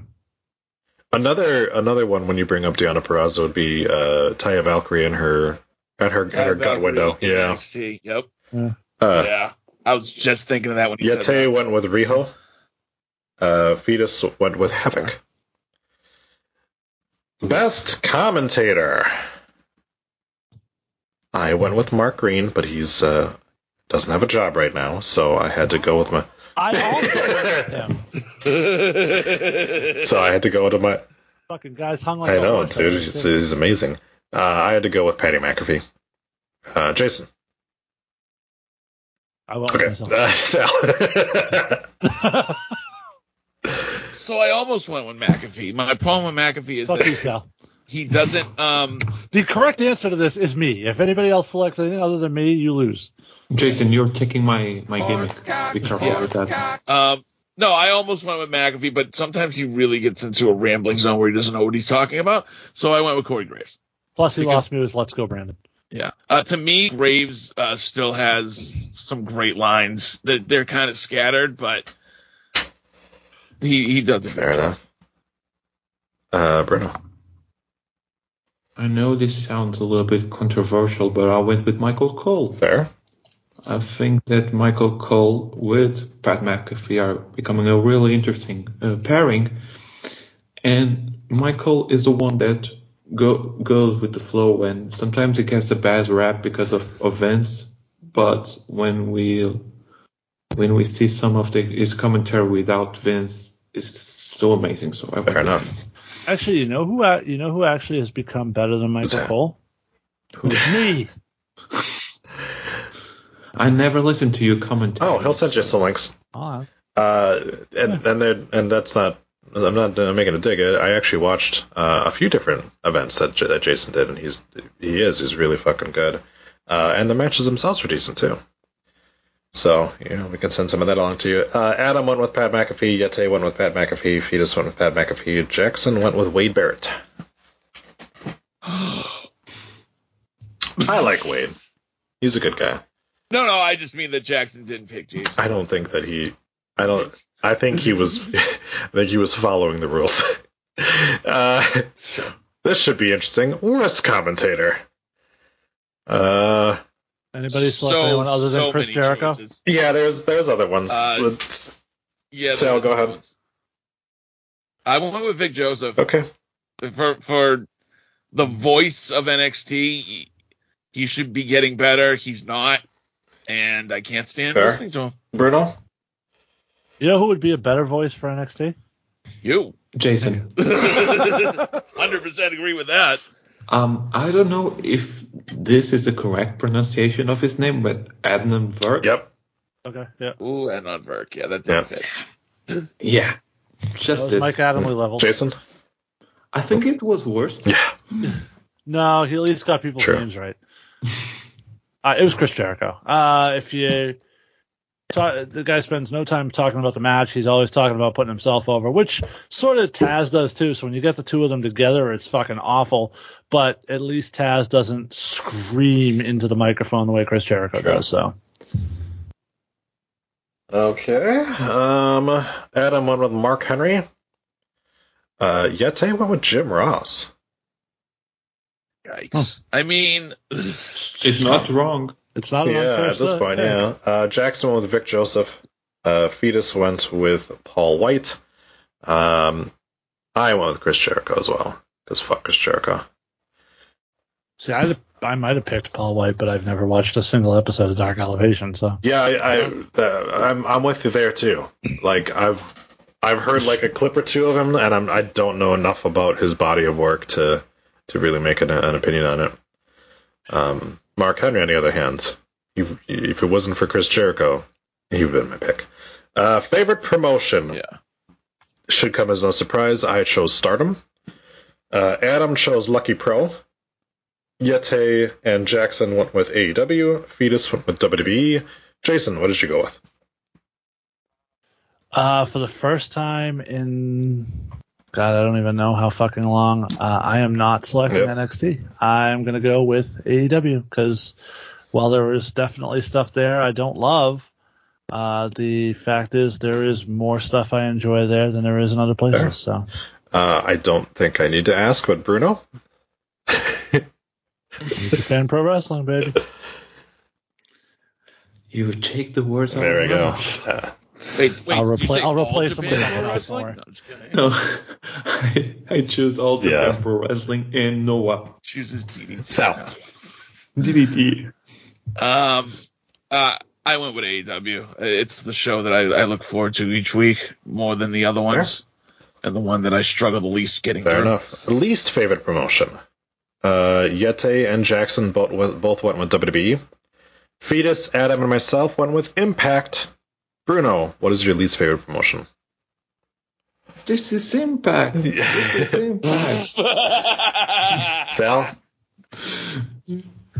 Uh, it's a shame because I, I used to be a fan of the promotion, but I tried watching Impact at least two two or three times this year, and I just couldn't do it. There. It's terrible. Jason? It's NXT 2.0. oh. It's literally unwatchable at this point. It's ruined.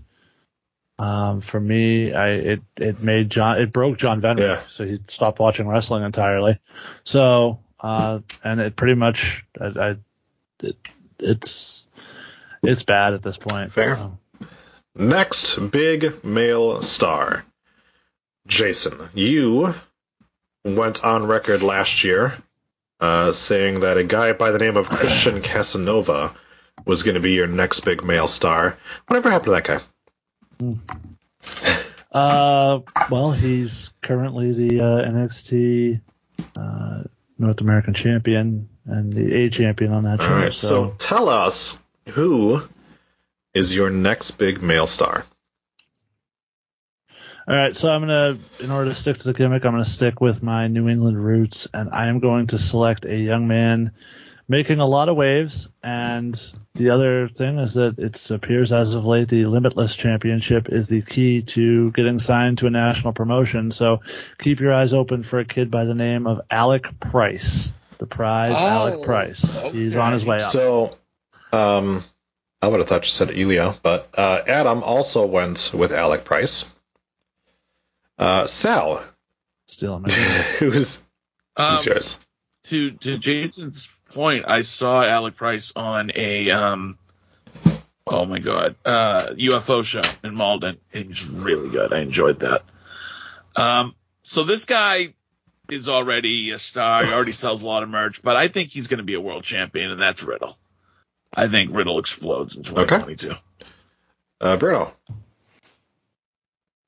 I don't know who are you talking about, Christian Casanova, so I picked Carmelo Hayes. uh, Jackson also went with Carmelo Hayes. Uh, Yeti went with Bron Breakker. Uh, Fetus, yep, Fetus went with Parker Boudreaux, or now Harland. Um, yep, Harlan. Harlan. I I went with the Switchblade Jay White. Um, because he's he is starting to heat up, and if he signs with WWE, which is a possibility, I feel like there's there's some big things coming his way. Next big female star. Um, so again, I'll just give mine because nobody knows who this is, but uh, I'm going with Starlight Kid. Uh, she started off as like the cutesy luchador member of Stars, and after turning heel, has completely changed the the game in terms of her in ring ability, her promo ability, uh, and her look too. Because now she goes with an all black and purple outfit instead of the like bright colors before. Uh, so yeah, I'm going Starlight Kid. I think she's the future of of uh, Stardom. Uh, Sal. Uh, another girl who's on TV regularly, but she will be a world champion in 2022, and that's Toni Storm. Okay. I think she's going to have a big year. Fair enough. Bruno. I went also with Toni Storm. I think Toni um, will have an amazing year. Um, and honestly, I think she's a she has more in the baggage than than Liv Morgan in terms of of wrestling ability. So that's the reason I choose her instead of Fair enough. Jason. I don't know and if the booty. Well next next big star is I don't know it's somebody who's already signed to the company who's been a huge star and fan who's already in WWE but okay. Um I said last year Davian I still stick by that. I think she's going to be a star soon but if I'm going to mix it up and do someone different uh like I said I like to keep it with my local people. Um somebody who's really sort of exploded onto the scene over the last year I think she's a little bit around before that a little bit but uh really sort of became a star in the last year, uh, including an appearance on uh, AEW, which is Little Mean Kathleen. Um, her gimmick is fantastic. She she has outstanding character work. Uh, her ring performance is, is pretty good, um, and she's just getting better and better. So keep an eye out. Hey, Jason, guess who Adam picked? hey, you know what? When I went to that one APW show, she was the standout. Uh, Oh, yeah? She was She was- great. She and I had never heard She her was just before. on an episode of Dark, right? Yeah. Yep. There you go. Already making her way. Uh, Yeti went with Anna Jay. Uh, Jackson and Fetus went with Liv Morgan. Um, yeah. So then we got um, the. Sal, did you do yours? I'm sorry. Yeah, okay, did- okay, that's did- right. Yeah, you did. Okay. Uh, our last two topics of the night before we send this on home. We have biggest missed opportunity in WWE and outside of WWE. So let's start with inside WWE. What is the biggest missed opportunity uh, that WWE did this year, Jason? this might have been the hardest category because there were so many. There really were. Um, from you know building a brand around Hit Row to I mean, there's just a million different things you could point to that they should have done that they didn't do. Um, but the one that sort of always bothered me and probably always will was I think they missed out on the opportunity to make Kyle O'Reilly NXT champion and really tell that story with him and Kross or him and Balor. Uh, and they just sort of gave up on it, and now he's Fair. gone. So Fair. Uh, Bruno. I'm sorry, I went out and returned. Uh, it's okay. Um, I went with Keith. Oh, now you're frozen. So there go. You're good. You're good. Sorry. Now you're back. Now you're back. Uh, I went with Key motherfucking Lee because it was a a a, com- a, a conjunction of unfortunately so- uh, things that had, that were out of control of Flea and WWE, but seeing him leave was a little bit of a bummer for me. So I chose Alright. him. Uh, Sal. Yeah, it's uh, it's Keith Lee for me. Um, I was really, despite uh, the leaked photo of Lee winning the title, I was really into the moment of him beating Adam Cole uh, for both belts. That was two years ago. Right, and and but when it was right after that, or very soon after that, that he got moved to Raw, and, and I, I thought this guy's already got everything he needs to to be to be the next big star. In fact, he pinned Randy Orton on a pay per view like very soon after he got called up, and I just don't understand why you couldn't have worked something out with him and and made it work for both sides. It just I don't know. Adam and Jackson both say Anthony Green. Uh, Yeti and Fetus both say Karrion Kross. I don't agree. Uh, I actually went with creating new female stars because we had what two months where we had both women's champions that were brand new, Rhea Ripley and Bianca Belair, and we're right back to the horsewomen having titles again. Uh, so I feel like they need to actually show that they can do a sustained run without having any of those four with the title belts. Well, I, I, I, I guess we're gonna disagree on that one a little bit because I mean you're very the premise started with they brought up two new exciting new women and put the titles on them right away. So they they strapped a rocket to Bianca. She's still a top star. Um, Rhea is still going to be a top star. They're they're keeping her on TV even while they don't have a huge angle for her.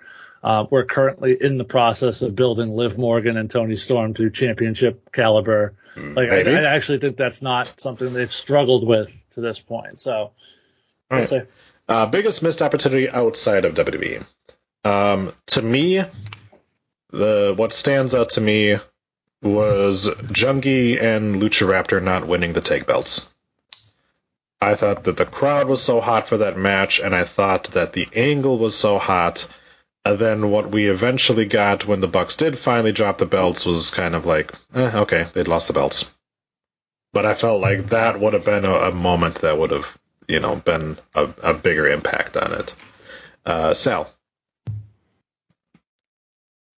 Um, I still can't figure it out, but uh, I don't understand why Santana and Ortiz are not the feature tag team in AEW. It's not an injury thing. It's not because uh, you know one of them was out for eight months and all like that. It's just they just have nothing for them, and it pisses me off. Fair. Jason. for me, it's something that could have been, in my opinion, could have been a fantastic story, a long term story that could have had a huge payoff. But unfortunately, I think it was something they never really gave a shit about and was just something to sort of write off something else, which is Frankie Kazarian as the elite hunter. If that gimmick had been allowed, because Kazarian's mm-hmm. great in the ring and he's got a great personality and he can work his ass off and he's he does he checks all the boxes. And if you built a story around him going after the elite for really going after the elite for for causing him to break up with Daniels and ending their tag team, and that culminated with him being the guy to finally knock off Kenny Omega. That was the story. That was the you had a whole build. You had a whole you could he could run through each one individually, and you build to it, and it culminates at the big pay per view. And unfortunately, they just decided to play with the new toys instead, and he's pretty much hasn't been on TV since. Bruno. Um, so this year there was three big signings on AEW. So the first one, okay, he's returning to the ring after nine years or something, getting some good story, uh, good matches, and it's guys like um, um, uh, who is the guy that that that that goes with the ring with Sting? His father, Darby. Darby and um, sorry, this is 6 a.m. for me. Um, Darby and um, and and Kingston. Bryan is in a in a title program, and that is the third one, the youngest of the three, went from main eventing takeovers to main event dark. So for me, even though that in a couple of years the stand will say it was for, was long term storytelling, the biggest missed opportunity for me was Adam Cole. Baby. Fair enough. Uh, Yeti says Omega dropping the AAA Mega Championship. Um, and uh, Fetus Road says MJF not pushing Jericho off the B&G stage six inches to the left. So that will do it for this year's runnies. I want to thank Jason Thank you. It was fun. I always enjoy the show every year. and Sal Thank you, Troy, for having me. and Bruno. Thank you everyone for making this third consecutive shitty year. There we go. Uh, and with that, I want to thank all of our fans uh, who took time to uh, listen to us in 2021 to ha- include us in your lives.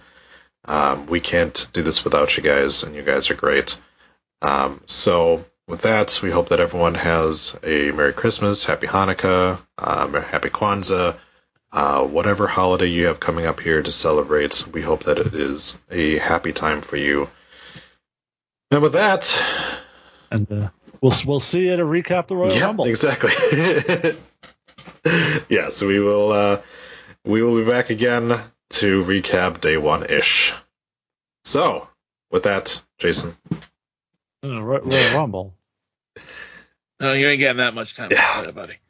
Uh, I guess that means we will run your ass down next year. Bye bye. Peace. With threats to our nation waiting around every corner, adaptability is more important than ever. When conditions change without notice, quick strategic thinking is crucial. And with obstacles consistently impending, determination is essential in overcoming them. It's this willingness, decisiveness, and resilience that sets Marines apart. With our fighting spirit, we don't just fight battles, we win them. Marines are the constant our nation counts on to fight the unknown. And through adaptable problem solving, we do just that. Learn more at marines.com. You have been listening to a Rundown Wrestling Network production. Please visit rundownwrestling.com for all of our shows, as well as our other special events. Keep it locked there or subscribe to the Rundown Wrestling Network on iTunes, Spotify, Google Podcast, Stitcher Premium, or anywhere you get your podcast from. Leave us a voice message that we will play on an episode by going to anchor.fm slash rundown wrestling slash message. Join our Patreon at patreon.com slash rundown wrestling. You can show us how much you love us by buying us a cup of coffee for just one buck at ko-fi.com slash rundownwrestling. Go to reddit.com slash r slash rundownwrestling. Follow us on Twitter at Rundown Network. Like us on Facebook at facebook.com slash rundownwrestling. Email the show your dick pics and twat shots via rundownwrestling at gmail.com. Or go to Instagram or YouTube and look for Rundown Wrestling. Follow us on Twitch by going to twitch.tv slash rundownwrestling. And you can also follow our host Adam on twitch.tv slash the Salzer Effect. This has been a Rundown Wrestling Network production.